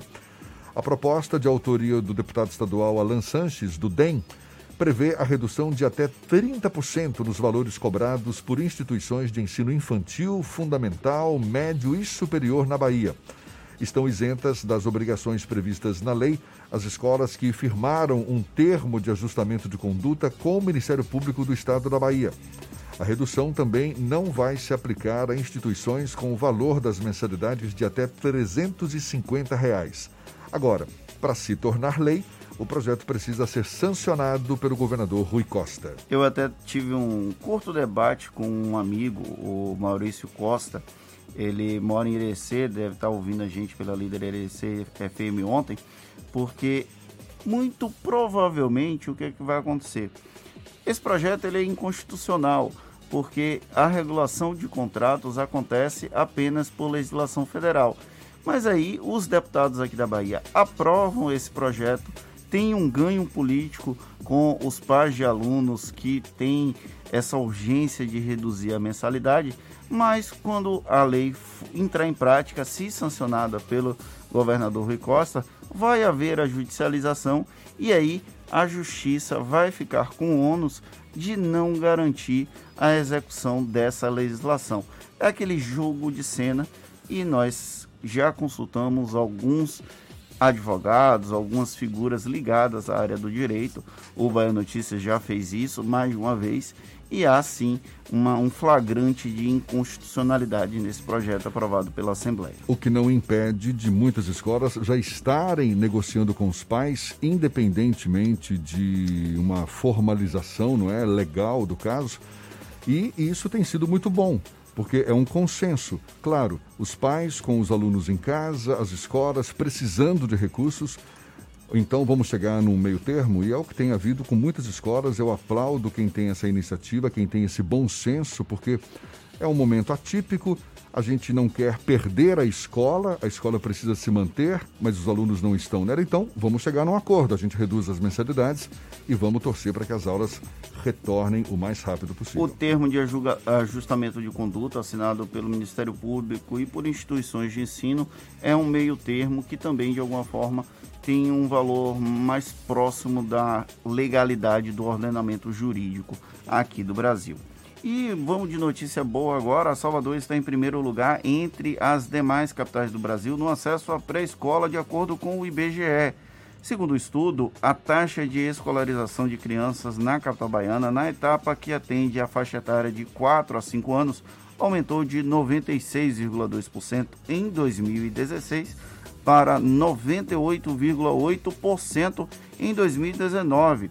O índice é quase um ponto percentual a mais do que a segunda colocada, Teresina, capital do Piauí, que registrou 97,9%. Agora 8h15, temos notícias também da redação do portal Bahia Notícias, Lucas Arras, mais uma vez, mais uma vez conosco. Seja bem-vindo, Lucas. Bom dia, Jefferson. Bom dia, Fernando. E para quem nos escuta em todo o estado. O Conselho dos Secretários Estaduais de Saúde, o CONAS, pediu uma reunião com o ministro interino da Saúde, o Eduardo Pazuello. Na pauta, os secretários querem discutir inconsistências de dados dos sistemas de monitoramento de casos de Covid-19 aqui no Brasil. Em ofício enviado ao general, a entidade destacou a coexistência de sistemas de dados que geram informações conflitantes. Um dos sistemas, por exemplo, sugere que metade das pessoas que já foram infectadas com o novo coronavírus em, em Pernambuco teria morrido. O grupo de secretários ainda defende a unificação do método de monitoramento para a criação de políticas públicas mais eficientes contra a doença. O encontro, no entanto, ainda não tem data para acontecer. E a quarta rodada de exames para a Covid-19 do Esporte Clube Bahia, realizada na última sexta-feira, não apresentou novos casos da doença. Essa é a terceira vez seguida sem jogadores ou colaboradores infectados no registro. O grupo vem trabalhando no CT Evaristo de Macedo desde o início de maio, aliás, desculpa, desde o meio do mês passado. A maior preocupação era com o presidente do esquadrão, Guilherme Belitani, que havia se encontrado com o presidente da República, Jair Bolsonaro, infectado pelo novo coronavírus. Lembrando que o Bahia joga uma nova rodada da Copa do Nordeste na próxima quarta-feira. O jogo é contra o Náutico, aqui em Pituaçu. Eu sou Lucas Arraes, falo direto da redação do Bahia Notícias para o programa Isso é Bahia. É como você no estúdio. E olha, se você está à procura de emprego, fique atento. O SIM, Serviço Municipal de Intermediação de Mão de Obra, oferece 17 vagas para esta sexta-feira. Devido à pandemia, o atendimento presencial na sede do SIM está suspenso. É possível se candidatar às vagas por meio do sistema de teleatendimento que funciona das 8 da manhã às 2 da tarde. É só fazer contato pelo número 3202-2003. 71, né, que é o código de Salvador, 3202-2003. Entre as vagas disponíveis são, por exemplo, para operador de telemarketing, gerente financeiro, chefe de cozinha. Olha aí, Fernando, chefe de cozinha, você que gosta, hein? Na a verdade, so... jornalista e chefe de cozinha, segundo o Gilmar Mendes, é quase a mesma coisa. Não sei se você vai lembrar quando o diploma deixou de ser obrigatório, ele falou isso. Se bem que ele faz tanta propaganda e nunca trouxe aqui né, um grãozinho de arroz para a gente provar. Bom, seguindo, vagas para chefe de cozinha, açougueiro, açougueiro você não, viu, por favor. Promotor de vendas, polidor de veículos e mecânico eletricista de automóveis. Jefferson, uma notícia não tão boa. Diga. Os municípios de Cachoeira e São Félix terão lockdown para controlar o avanço da Covid-19. O município de Cachoeira vai ter essas medidas nos próximos dias para controlar o avanço da doença. A informação foi confirmada pela assessoria de imprensa da prefeitura. A medida também deve atingir o município vizinho de São Félix. O anúncio oficial vai ser feito ainda hoje pelo prefeito Tato. Serviços não essenciais serão fechados. Cachoeira e São Félix são separadas por uma ponte, né? E aí agora vai ter lockdown em ambas as cidades. Que não falte tato para o anúncio feito aí pelo prefeito. Agora, 8 e 19 a gente vai para onde? Itaberaba, Sérgio Mascarenhas, da Baiana FM, quem fala conosco, tem as notícias da região. Bom dia, Sérgio! Bom dia, bom dia Jefferson Beltrão, Fernando Duarte, ouvintes do Isso é Bahia para toda a rede. Itaberaba começou a realizar a testagem em massa para a Covid-19 dos profissionais de saúde de segurança pública, municipais, estaduais e federais que atuam no município. A ação é fruto da parceria da Prefeitura de Itaberaba através da Secretaria Municipal de Saúde, CESAL, e do Governo do Estado da Bahia. As coletas que estão sendo realizadas no 11º Batalhão de Polícia Militar seguem nesta sexta-feira 17 e vão até a próxima segunda-feira, dia 20. Participam desta primeira etapa profissionais de segurança pública da Polícia Rodoviária Federal, Polícia Militar da Bahia e do Departamento de Polícia Civil. Da mesma forma, do Corpo de Bombeiros Militares da Bahia, da Guarda Civil Municipal e da Superintendência Municipal de Trânsito e Transporte. No total, cerca de 200 profissionais desses órgãos devem ser testados através da técnica RT-PCR, com a coleta feita por suaves cotonete estéreo para coleta. De acordo com dados do último boletim epidemiológico divulgado ontem, dia 16, Itaberaba registrou 28 novos casos da Covid-19. Por outro lado, o número de pessoas curadas teve um aumento de 8,41%, passando de 226 a 245 casos, ou 19 curados. Não foram registrados novos óbitos pela doença. Sendo assim, Itaberaba tem 101 casos suspeitos e agora conta com 508 casos confirmados de Covid-19. São 248, 48,82% casos ativos, 245, 48,23% casos curados e 15, 2,95% óbitos pela doença. Além disso, já foram realizados cerca de 2.180 testagens dentre testes rápidos e RT-PCR suave, e 349 pessoas sendo monitoradas. A taxa de ocupação de leitos clínicos e de unidades de terapia intensiva no município, com dados da Secretaria da Saúde do Estado da Bahia, são os seguintes: dos 20 leitos de UTI ativos, 9 estão ocupados, 45%, ao passo que dos 20 leitos clínicos, 7 estão ocupados atualmente, ou seja, 35%. São as minhas informações aqui da redação da Rádio Baiana FM de Itaberaba, voltando a Salvador. Obrigado, Jefferson Fernando. Bom dia, bom fim de semana. Valeu, bom fim de semana para você também, Sérgio. Agora, 8h21. O uso da cota parlamentar pela bancada baiana na Câmara dos Deputados caiu 42% com a pandemia do novo coronavírus. Entre março e junho do ano passado, os deputados federais baianos usaram 5 milhões 880 mil reais. No mesmo período deste ano, ou seja, em plena pandemia, as despesas totais foram de 3 milhões 450 mil, portanto, uma queda de 42%. Agora, teve quem destoasse nesse contexto. O único deputado baiano a aumentar as despesas no período foi Igor Canário, do DEM. Ele gastou entre março e junho de 2019 mais de 52 mil reais e neste ano passou para mais de 100 mil, Fernando. Pois é, e o presidente da Câmara Municipal de Campo Formoso, José Alberto de Carvalho, do PSD, mais conhecido como Zé Lambão, foi preso em flagrante ontem após a Polícia Civil deflagrar o cumprimento de um mandado de busca e apreensão contra ele. Segundo a autoridade policial, o presidente da Câmara é investigado por violência doméstica contra a própria filha. E no imóvel do vereador, a polícia encontrou armas e munições sem registro. A polícia, a filha de Lambão, estudante de medicina Rafaela Carvalho, disse ter sido agredida no domingo passado pelo pai. É, não é à toa que tem, tem esse apelido, né? Zé Lambão. E ele é acusado de um homicídio em novembro de 2016 contra um eleitor que teria cobrado uma promessa de campanha. Só lambanças pelo caminho. Agora, 8h22, a gente tem notícias também da região de Jacobina. Maurício Dias, da Serrana Líder FM, quem fala conosco. Bom dia, Maurício. Bom dia aos amigos que acompanham o Isso é Bahia desta sexta-feira. Bom dia, Jefferson, e bom dia, Fernando. Diante da perspectiva de expansão do complexo eólico na região de Jacobina, o Ministério Público Estadual, através da promotoria local, recomendou esta semana que o INEMA e a Câmara de Compensação Ambiental exijam das empresas responsáveis a realização do estudo de impacto ambiental e o seu respectivo relatório de impacto ambiental além de audiências públicas em todas as cidades que sofrerão impacto com o empreendimento, bem como a destinação de recursos oriundos de compensações ambientais aos municípios de Jacobina e Miguel Calmon, que serão impactados diretamente pelo complexo e já possuem unidades de conservação de proteção integral.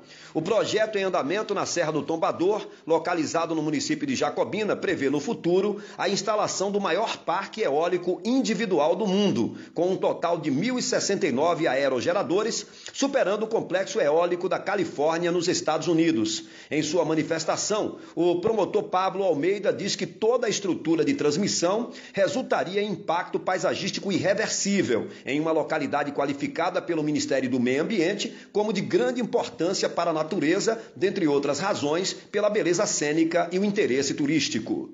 E continua em andamento o toque de recolher no município de Jacobina. Desde o início de sua implantação há seis dias, prepostos da Polícia Militar e fiscais da Vigilância Sanitária já interditaram três estabelecimentos comerciais por descumprimento ao horário de funcionamento, bem como for efetuada uma prisão por desobediência aos decretos e à lei penal. De acordo com o mais recente boletim epidemiológico, o município de Jacobina, que possui pouco mais de 80 mil habitantes, registra 260 67 casos de pessoas contaminadas com o novo coronavírus, sendo 82 casos curados, 162 em monitoramento, 7 casos aguardando resultados do LACEN, 20 casos importados e 3 óbitos. De Jacobina, no centro-norte do estado, Maurício Dias, da Rádio Serrana Líder FM, Grupo J. Sidney de Comunicação, para o Isso é Bahia. E aí vai para você agora um resumo de assuntos que já foram divulgados na primeira hora do programa de hoje. A Bahia registrou quase 3.400 novos casos de coronavírus e 55 novas mortes em decorrência da Covid-19, segundo a Secretaria Estadual da Saúde. O estado tem mais de 110 mil casos confirmados e quase 2.700 óbitos. Mais de 90 mil pessoas já se recuperaram da doença. Ainda segundo a CESAB, em relação aos leitos exclusivos para o coronavírus, a taxa de ocupação é de 64% em todo o estado. Em relação aos leitos de UTI adulto, taxa de 80% o Brasil superou a marca de 2 milhões de casos confirmados da Covid-19. Mais de 75 mil pessoas já perderam a vida devido à doença. Quase 3 milhões de pacientes já se recuperaram do coronavírus. Pelo menos quatro bairros de Salvador concentram o maior número de pessoas infectadas pela Covid-19, com mais de mil casos. Segundo a Secretaria Municipal da Saúde, o bairro que tem mais casos da doença é o de Brotas. Na sequência, aparecem Pituba, Pernambués e Fazenda Grande do Retiro. A chegada de 25 novos respiradores vai aumentar o número de leitos de UTI disponíveis na rede pública para pacientes com Covid-19, o que deve contribuir para, já neste fim de semana, a capital baiana chegar à taxa de ocupação de 75% dos leitos. A informação, portanto, divulgada pelo prefeito Assemineto, o que deve facilitar aí a retomada das atividades econômicas na cidade. Prefeitos da Grande Salvador decidiram fazer um protocolo único de reabertura do comércio. Segundo eles, os municípios só vão autorizar o retorno das atividades quando a taxa de leitos de UTI do estado diminuir também para 75%. A decisão foi tomada por prefeitos de Lauro de Freitas, Madre de Deus, Camaçari, Dias Dávila, Simões Filho e São Sebastião do Passé. Eles acreditam que até a próxima segunda-feira os municípios devem chegar à meta dos 75%. Aqui na Tarde FM, 8 e 28 a gente faz um rápido intervalo e volta já já. Você está ouvindo Isso é Bahia. Mulher, estão rolando vários sorteios massa aí nessa quarentena, viu? Fico direto curtindo as fotos, seguindo os perfis, marcando um bocado de amigo, pra ver se eu ganho alguma coisa, né? Menino, eu não acredito que você tá nessa ainda. Você não ficou sabendo da novidade, não, foi? Que novidade, B? Os sorteios da Nota Premiada Bahia já voltaram, homem. É mais vantagem. O melhor sorteio da quarentena é o da Nota Premiada Bahia. Serão 91 sorteados todo mês, 90 prêmios de 10 mil e um prêmio de 100 mil reais. Para participar é só se cadastrar em www.notapremiadabahia.ba.gov.br e sempre pedir o CPF na nota fiscal. Nesse mês o sorteio será no dia 20. Ah, e baixe também o aplicativo Preço da Hora. Lá você encontra os preços dos produtos que vai comprar. Nota Premiada Bahia, o melhor sorteio da quarentena. Governo do Estado. Gente, esse ano a Estácio completa 50 anos e vai te dar um super presente. Novos alunos pagam meia, 50% de bolsa no curso todo e ainda tem 70% de bolsa no primeiro semestre para cursos presenciais. Acesse estácio.br e se inscreva. Regulamento no site. ITS Brasil. A internet da sua empresa. E a hora certa. 8 e 29 aqui na Tarde FM. ITS Brasil, a maior operadora especializada em atendimento no setor corporativo do Nordeste, presente em mais de 30 cidades, atuando há mais de 10 anos no mercado, com excelência em todos os níveis de link dedicado, com garantia de 100% da internet contratada, colocation e interligação entre filiais. Sua empresa merece o melhor em tecnologia. Conheça os nossos serviços em itsbrasil.net ou ligue para 71 3402 0800. A Tarde FM. Trânsito. A Tarde FM. Oferecimento Monobloco. Auto Center de portas abertas com serviço de leva e trás do seu carro. A gente volta a falar com Cláudia Menezes, atualizando informações do trânsito para gente. Cláudia.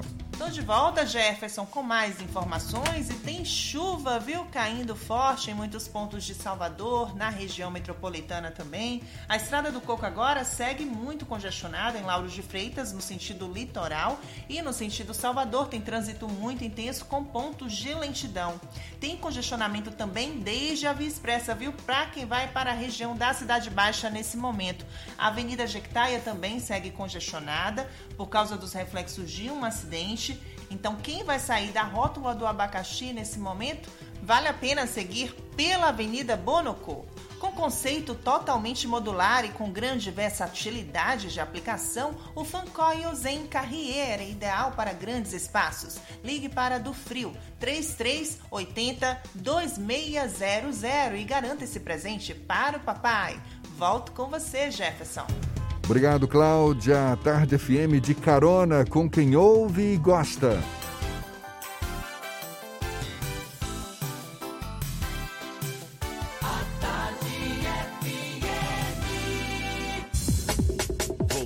A apresentar Isso é Bahia. Um papo claro e objetivo sobre os acontecimentos mais importantes do dia. Pelo menos 5 mil pessoas que sofreram infarto na Inglaterra deixaram de procurar atendimento médico que poderia ter evitado exatamente o infarto. Isso até o mês de maio, por causa da pandemia. É o que diz um estudo feito por universidades britânicas, incluindo a Universidade de Oxford. Aqui no Brasil, esse problema já tinha sido alertado por médicos do Instituto do Coração. O receio e o medo da procura por ajuda médica pode custar a vida. No tempo em que só se fala do coronavírus e da Covid-19, a gente não pode esquecer do nosso parceiro, literalmente o amigo do peito, que é o nosso coração. A gente fala mais sobre o assunto agora com o médico cardiologista Maurício Nunes, nosso convidado aqui no Issa Bahia. Seja bem-vindo. Bom dia, doutor Maurício. Bom dia, Jefferson. Bom dia, amigos do Isto é Bahia, com Jefferson Brandão e Fernando Duarte na Tarde FM 103.9. Muito e obrigado. Os correspondentes no, em todo o estado da Bahia.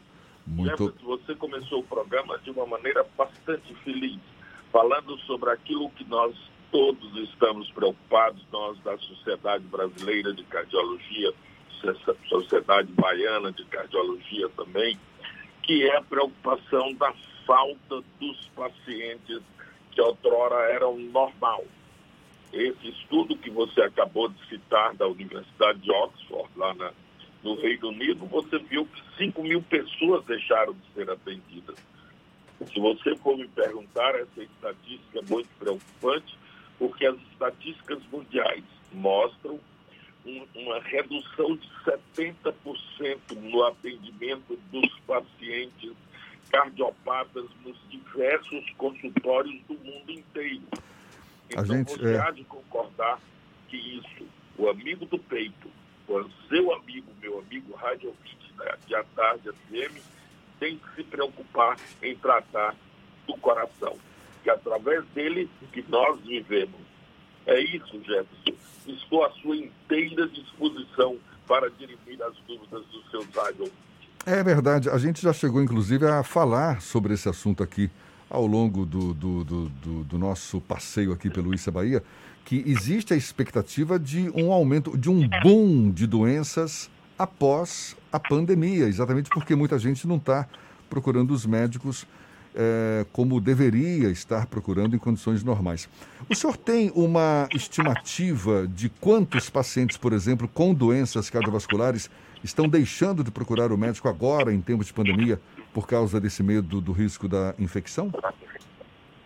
Para você ter uma ideia, nós procuraríamos, antes de responder objetivamente a sua pergunta, um milhão de pessoas morrem por ano nos Estados Unidos sem que tenham o primeiro atendimento em, em, em vida normal. De 300 a 400 mil pessoas morrem por ano no nosso país sem que tenha o primeiro atendimento. Essa estatística corresponde, a corresponde em termos de 29 a 30% de mortes cardiovasculares. Nós temos um índice de morte por acidente de trânsito e por câncer também altíssimo. Morre mais do que essa pandemia, Jefferson. Essa pandemia tem uma mortalidade muito baixa essa preocupação, eu concordo que deva existir contra essa guerra que nos assolou agora. Mas nós não devemos nos esquecer de que nós devemos falar para o nosso paciente que o check-up dele cardiológico continua.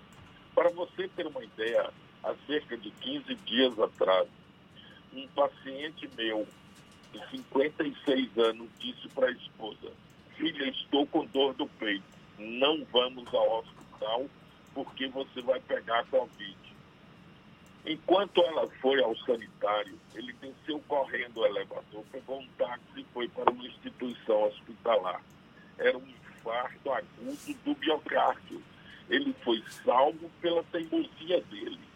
Eu quero dizer para o seu rádio ouvinte de Fernando de Jefferson, do Isso é Bahia na Tarde FM, de que você não tem que esperar a esposa, a amante, a namorada, o filho ou a filha, se você tem dor no peito, procure o seu médico, porque músculo é qualidade de vida e músculo em coração é tempo.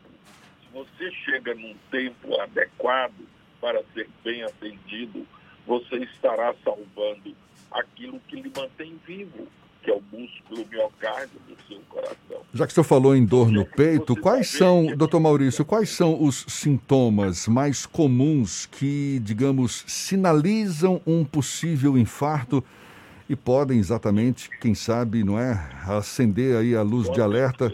Ah. Da pessoa homem, mulher, idoso, não idoso, é dor no peito com irradiação para o membro superior esquerdo, o braço esquerdo, para a sua mandíbula, para o seu pescoço, para as suas costas e às vezes até dor no dedo. Então, meu amigo radiovinte, preste atenção nos seus sintomas e se cuide. Principalmente, Jefferson, se é uma. Se é uma gama de pessoas acima de 35 anos de idade. Se essa pessoa for filhos de pais que tiveram evento no coração, ou que teve parentes com doença do coração, você tem que se preocupar mais ainda do que qualquer outra pessoa. Eu acho que essa importância que o seu programa está dando, isso é Bahia, para as doenças do coração, é muito relevante. Vocês dois têm que ser parabenizados, porque vocês estão fazendo um alerta. Vocês estão chamando a atenção dos seus rádio-ouvintes de que ele tem que cuidar daquilo que lhe faz bem, que é o coração. Doutor. Além de amar muito, né, Jefferson? Ah, não tenha dúvida. Fernando quer fazer uma pergunta também, doutor Maurício. Doutor Maurício, o que fazer nesses primeiros sintomas de que a pessoa chama atenção e aí fica na dúvida como proceder a partir nesse contexto da pandemia do novo coronavírus? Você fez uma bela pergunta. Antigamente você se recorda de que existia um certo determinado medicamento que se colocava debaixo da língua. Não é mais indicado você fazer aquele uso daquele medicamento que eu não vou citar nomes. Mas se você tiver dois comprimidos de ácido acetil salicílico e vocês dois vão me permitir citar os nomes, que seria a AS ou aspirina, você mastigue e engula e vá para o hospital mais próximo da sua região, de onde você está morando. Que você estará ajudando o seu coração dessa maneira. Então, são certas e determinadas pequenas atitudes que fazem com que a gente salve o nosso músculo cardíaco. E na falta desse AS ou dessa aspirina, hein, doutor Maurício? Como é? E na falta desse AS ou dessa aspirina, o que, que se pode fazer também? Rezar. Rezar, Jefferson. Rezar, né? Tá bom. Pedir a Deus que nos ajude, que nos dê tempo de chegar ao hospital para que seja adequadamente tratado. Normalmente, qual é o tempo, qual é o tempo médio que existe entre esses sintomas que o senhor relatou? Dor no peito, não é uma irradiação é, é, no sentido do braço esquerdo, palpitação e o infarto propriamente dito, não é? O, Por quanto que que tempo isso leva? acontece? Boa pergunta. Por que que isso acontece? Existe o que que irriga o nosso músculo cardíaco? São duas árvores. A árvore da coronária direita e a árvore da coronária esquerda. São dois ramos principais de artéria. Então, por que que a gente tem dor no peito? Porque cria sujeira nessas árvores. É como se a gente estivesse numa estrada principal e caísse um barreiro. Esse barreiro obstrui a passagem do carro. No caso das artérias do coração, obstrui a passagem de sangue oxigenado para aquele pedaço do músculo cardíaco que ele está irrigando. Então, esse, esse entupimento da artéria do coração, diminuindo o afluxo, a passagem de sangue oxigenado nesta artéria, faz com que este pedaço do músculo que ele está irrigando fique isquemiado. O que é isquemia? Isquemia significa falta de sangue. Fica como se a gente pegasse um ferro quente, colocasse na, na, na região da nossa mão e queimasse. Queima aquele pedaço de músculo. E isso provoca essa dor que eu fiz referência para os senhores ne- nesse instante passado. Então, é essa manifestação que a gente tem que ter uma janela. Nós não podemos esperar um delta tempo.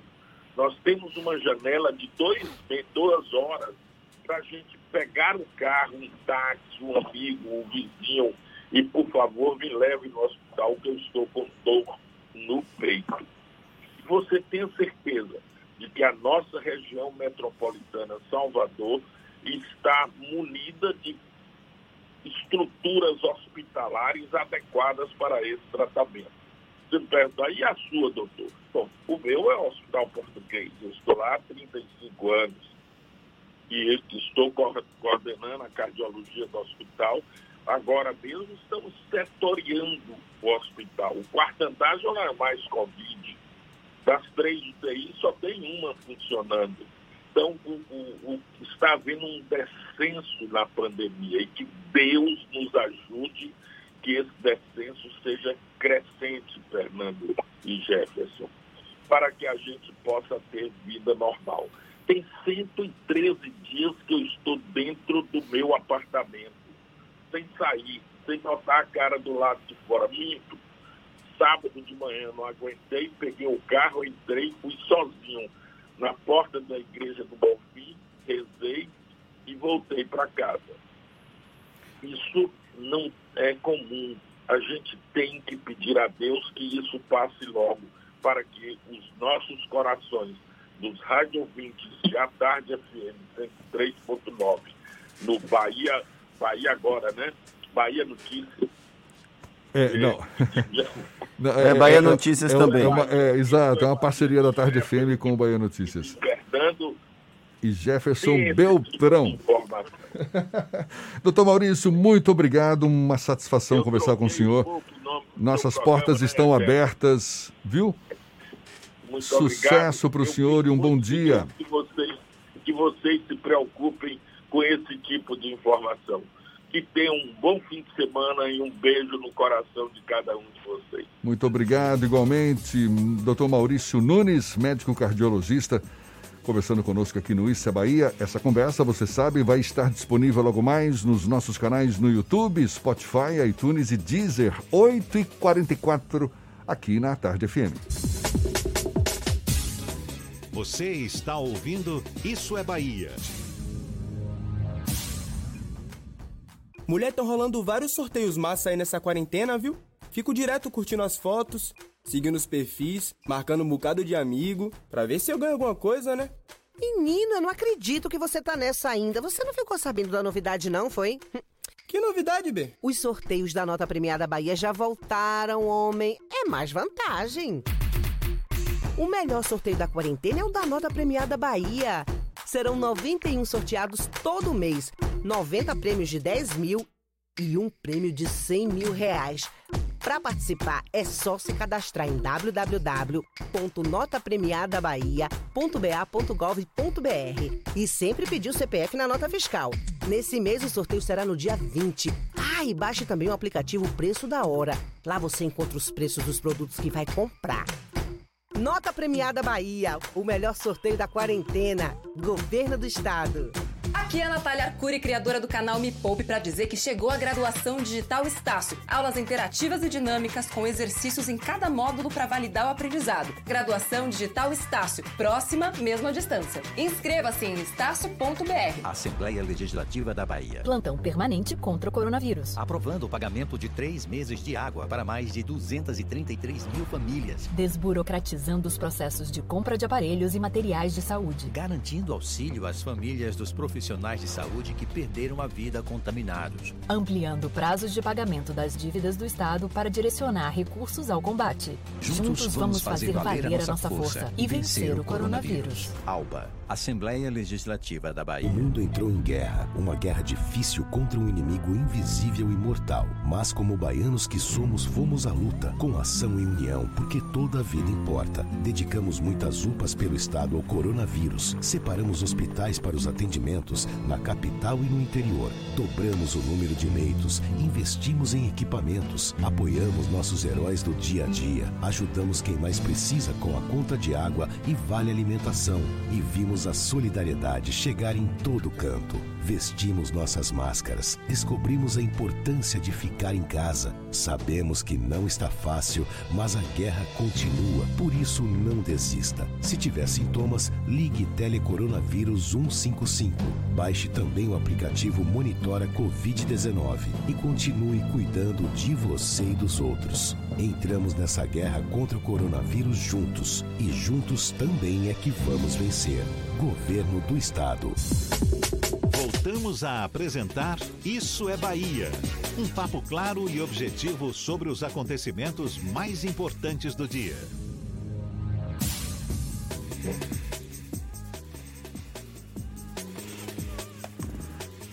Agora são 8h48, a gente vai para a redação do Portal à Tarde. Thaís Seixas tem novidades para gente. Thaís.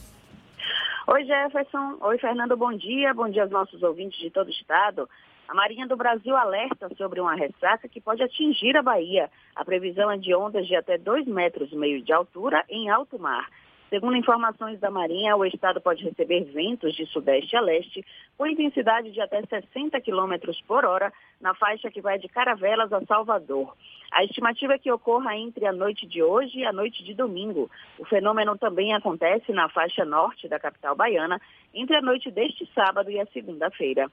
E o Ministério Público Estadual investiga a possível falta de testes rápidos para a detecção da Covid-19 na cidade de Ubaitaba, no sul da Bahia. A investigação foi motivada pela representação de um morador local. Segundo o relato, a Secretaria de Saúde do município afirmou não ter testes e que o Ministério da Saúde não estaria mais recomendando a aplicação dos exames.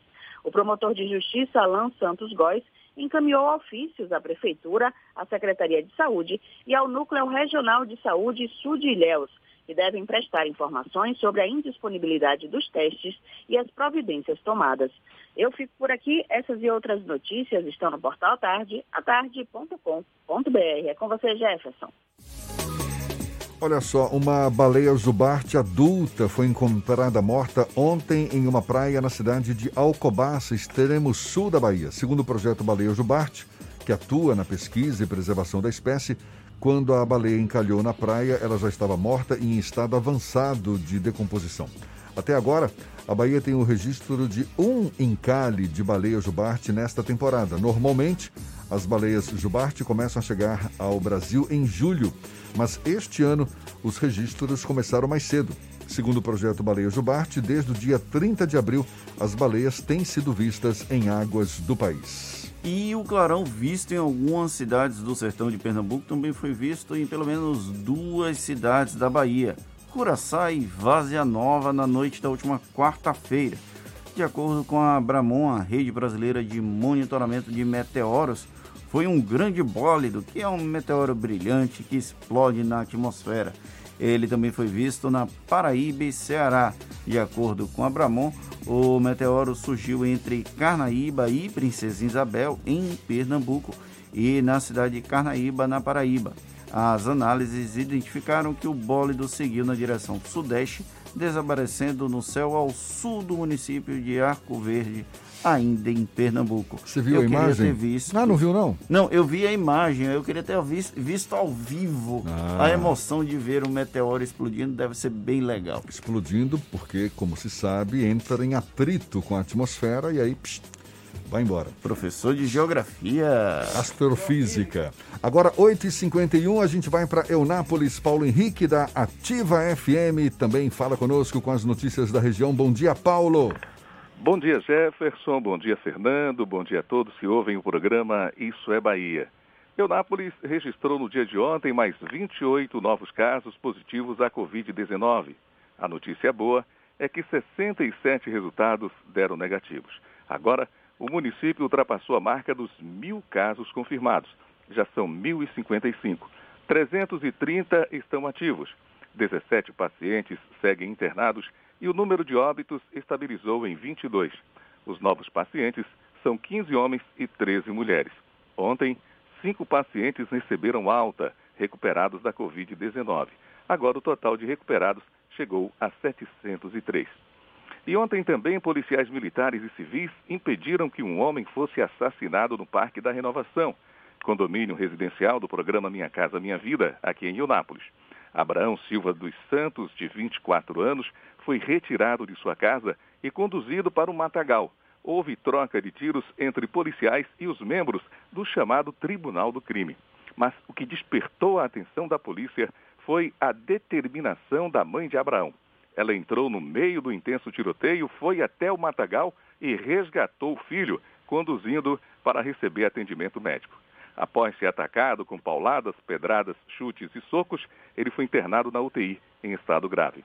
Dois suspeitos foram presos. Uma das linhas de atuação da equipe de investigação é saber se as agressões e a tentativa de assassinato têm a ver com as brigas de Abraão com a sua ex-mulher. É que as constantes brigas do casal estariam atraindo a presença da polícia, o que incomodaria os criminosos que atuam na área. Abraão e a ex-mulher estão separados há três meses. Da Rádio Ativa FM em Eunápolis, Paulo Henrique para o programa Isso é Bahia. Olha, o Milton Ribeiro tomou posse como ministro da Educação ontem no Palácio do Planalto. Doutor em Educação pela Universidade de São Paulo, mestre em Direito pela Universidade Presbiteriana Mackenzie e graduado em Direito e Teologia. O novo ministro é membro da Comissão de Ética da Presidência da República. O presidente Jair Bolsonaro, que se recupera da Covid-19, participou da cerimônia por videoconferência no Palácio da Alvorada. Será que esse fica? Vamos torcer, né? E a Universidade de Oxford, no Reino Unido, publicou os resultados preliminares de um estudo que associou o uso da hidroxicloroquina à piora do quadro e morte pela Covid-19 em mais de mil pacientes com a doença. De acordo com o estudo, ainda, que ainda não passou por revisão de outros cientistas, a hidroxicloroquina não reduziu a mortalidade e foi associada a períodos de internação mais longos e risco aumentado de morte ou necessidade de ventilação mecânica para o paciente. Os ensaios que testavam medicamento contra a doença fazem parte do conjunto de testes clínicos Recovery, que analisa vários remédios para a Covid em 11 mil pacientes britânicos. E a gente encerra nosso giro pelo interior do estado, indo agora para Itabuna, Johnny Batista, da Imperativa FM. Seja bem-vindo. Bom dia, Johnny. Bom dia, Jefferson, Fernando e você que está com a gente no Isso é Bahia. Itabuna registrou nas últimas 48 horas mais 192 novos casos e quatro mortes por conta da Covid-19. Com isso, o município atingiu a marca de 3.863 infectados e 85 mortes causadas pelo novo coronavírus. Hoje, Itabuna contabiliza 27 pacientes internados em leitos de UTI e outros 63 em leitos clínicos. Itabuna tem 2.219 casos ativos, 2.450 pessoas com sintomas da Covid-19 sendo monitoradas e 1.559 curados da doença. Da Interativa FM, Johnny Batista, com notícias de Itabuna. Segue com você, Jefferson. Bom fim de semana.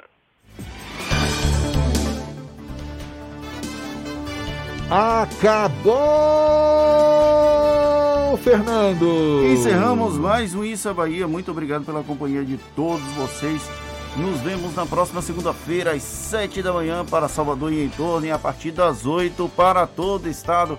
Um grande abraço virtual. Se puder, fique em casa, mas se tiver que sair, use máscara, se proteja. Um excelente final de semana todo mundo curtindo as dicas da Macita no sofá de casa. Muito obrigado pela audiência, pela parceria, pela confiança. Sexta-feira, fim de semana batendo na porta, aproveite. Segunda-feira, a gente está de volta. Segunda-feira tem mais. Tchau, tchau, tchau, tchau. Tchau, tchau.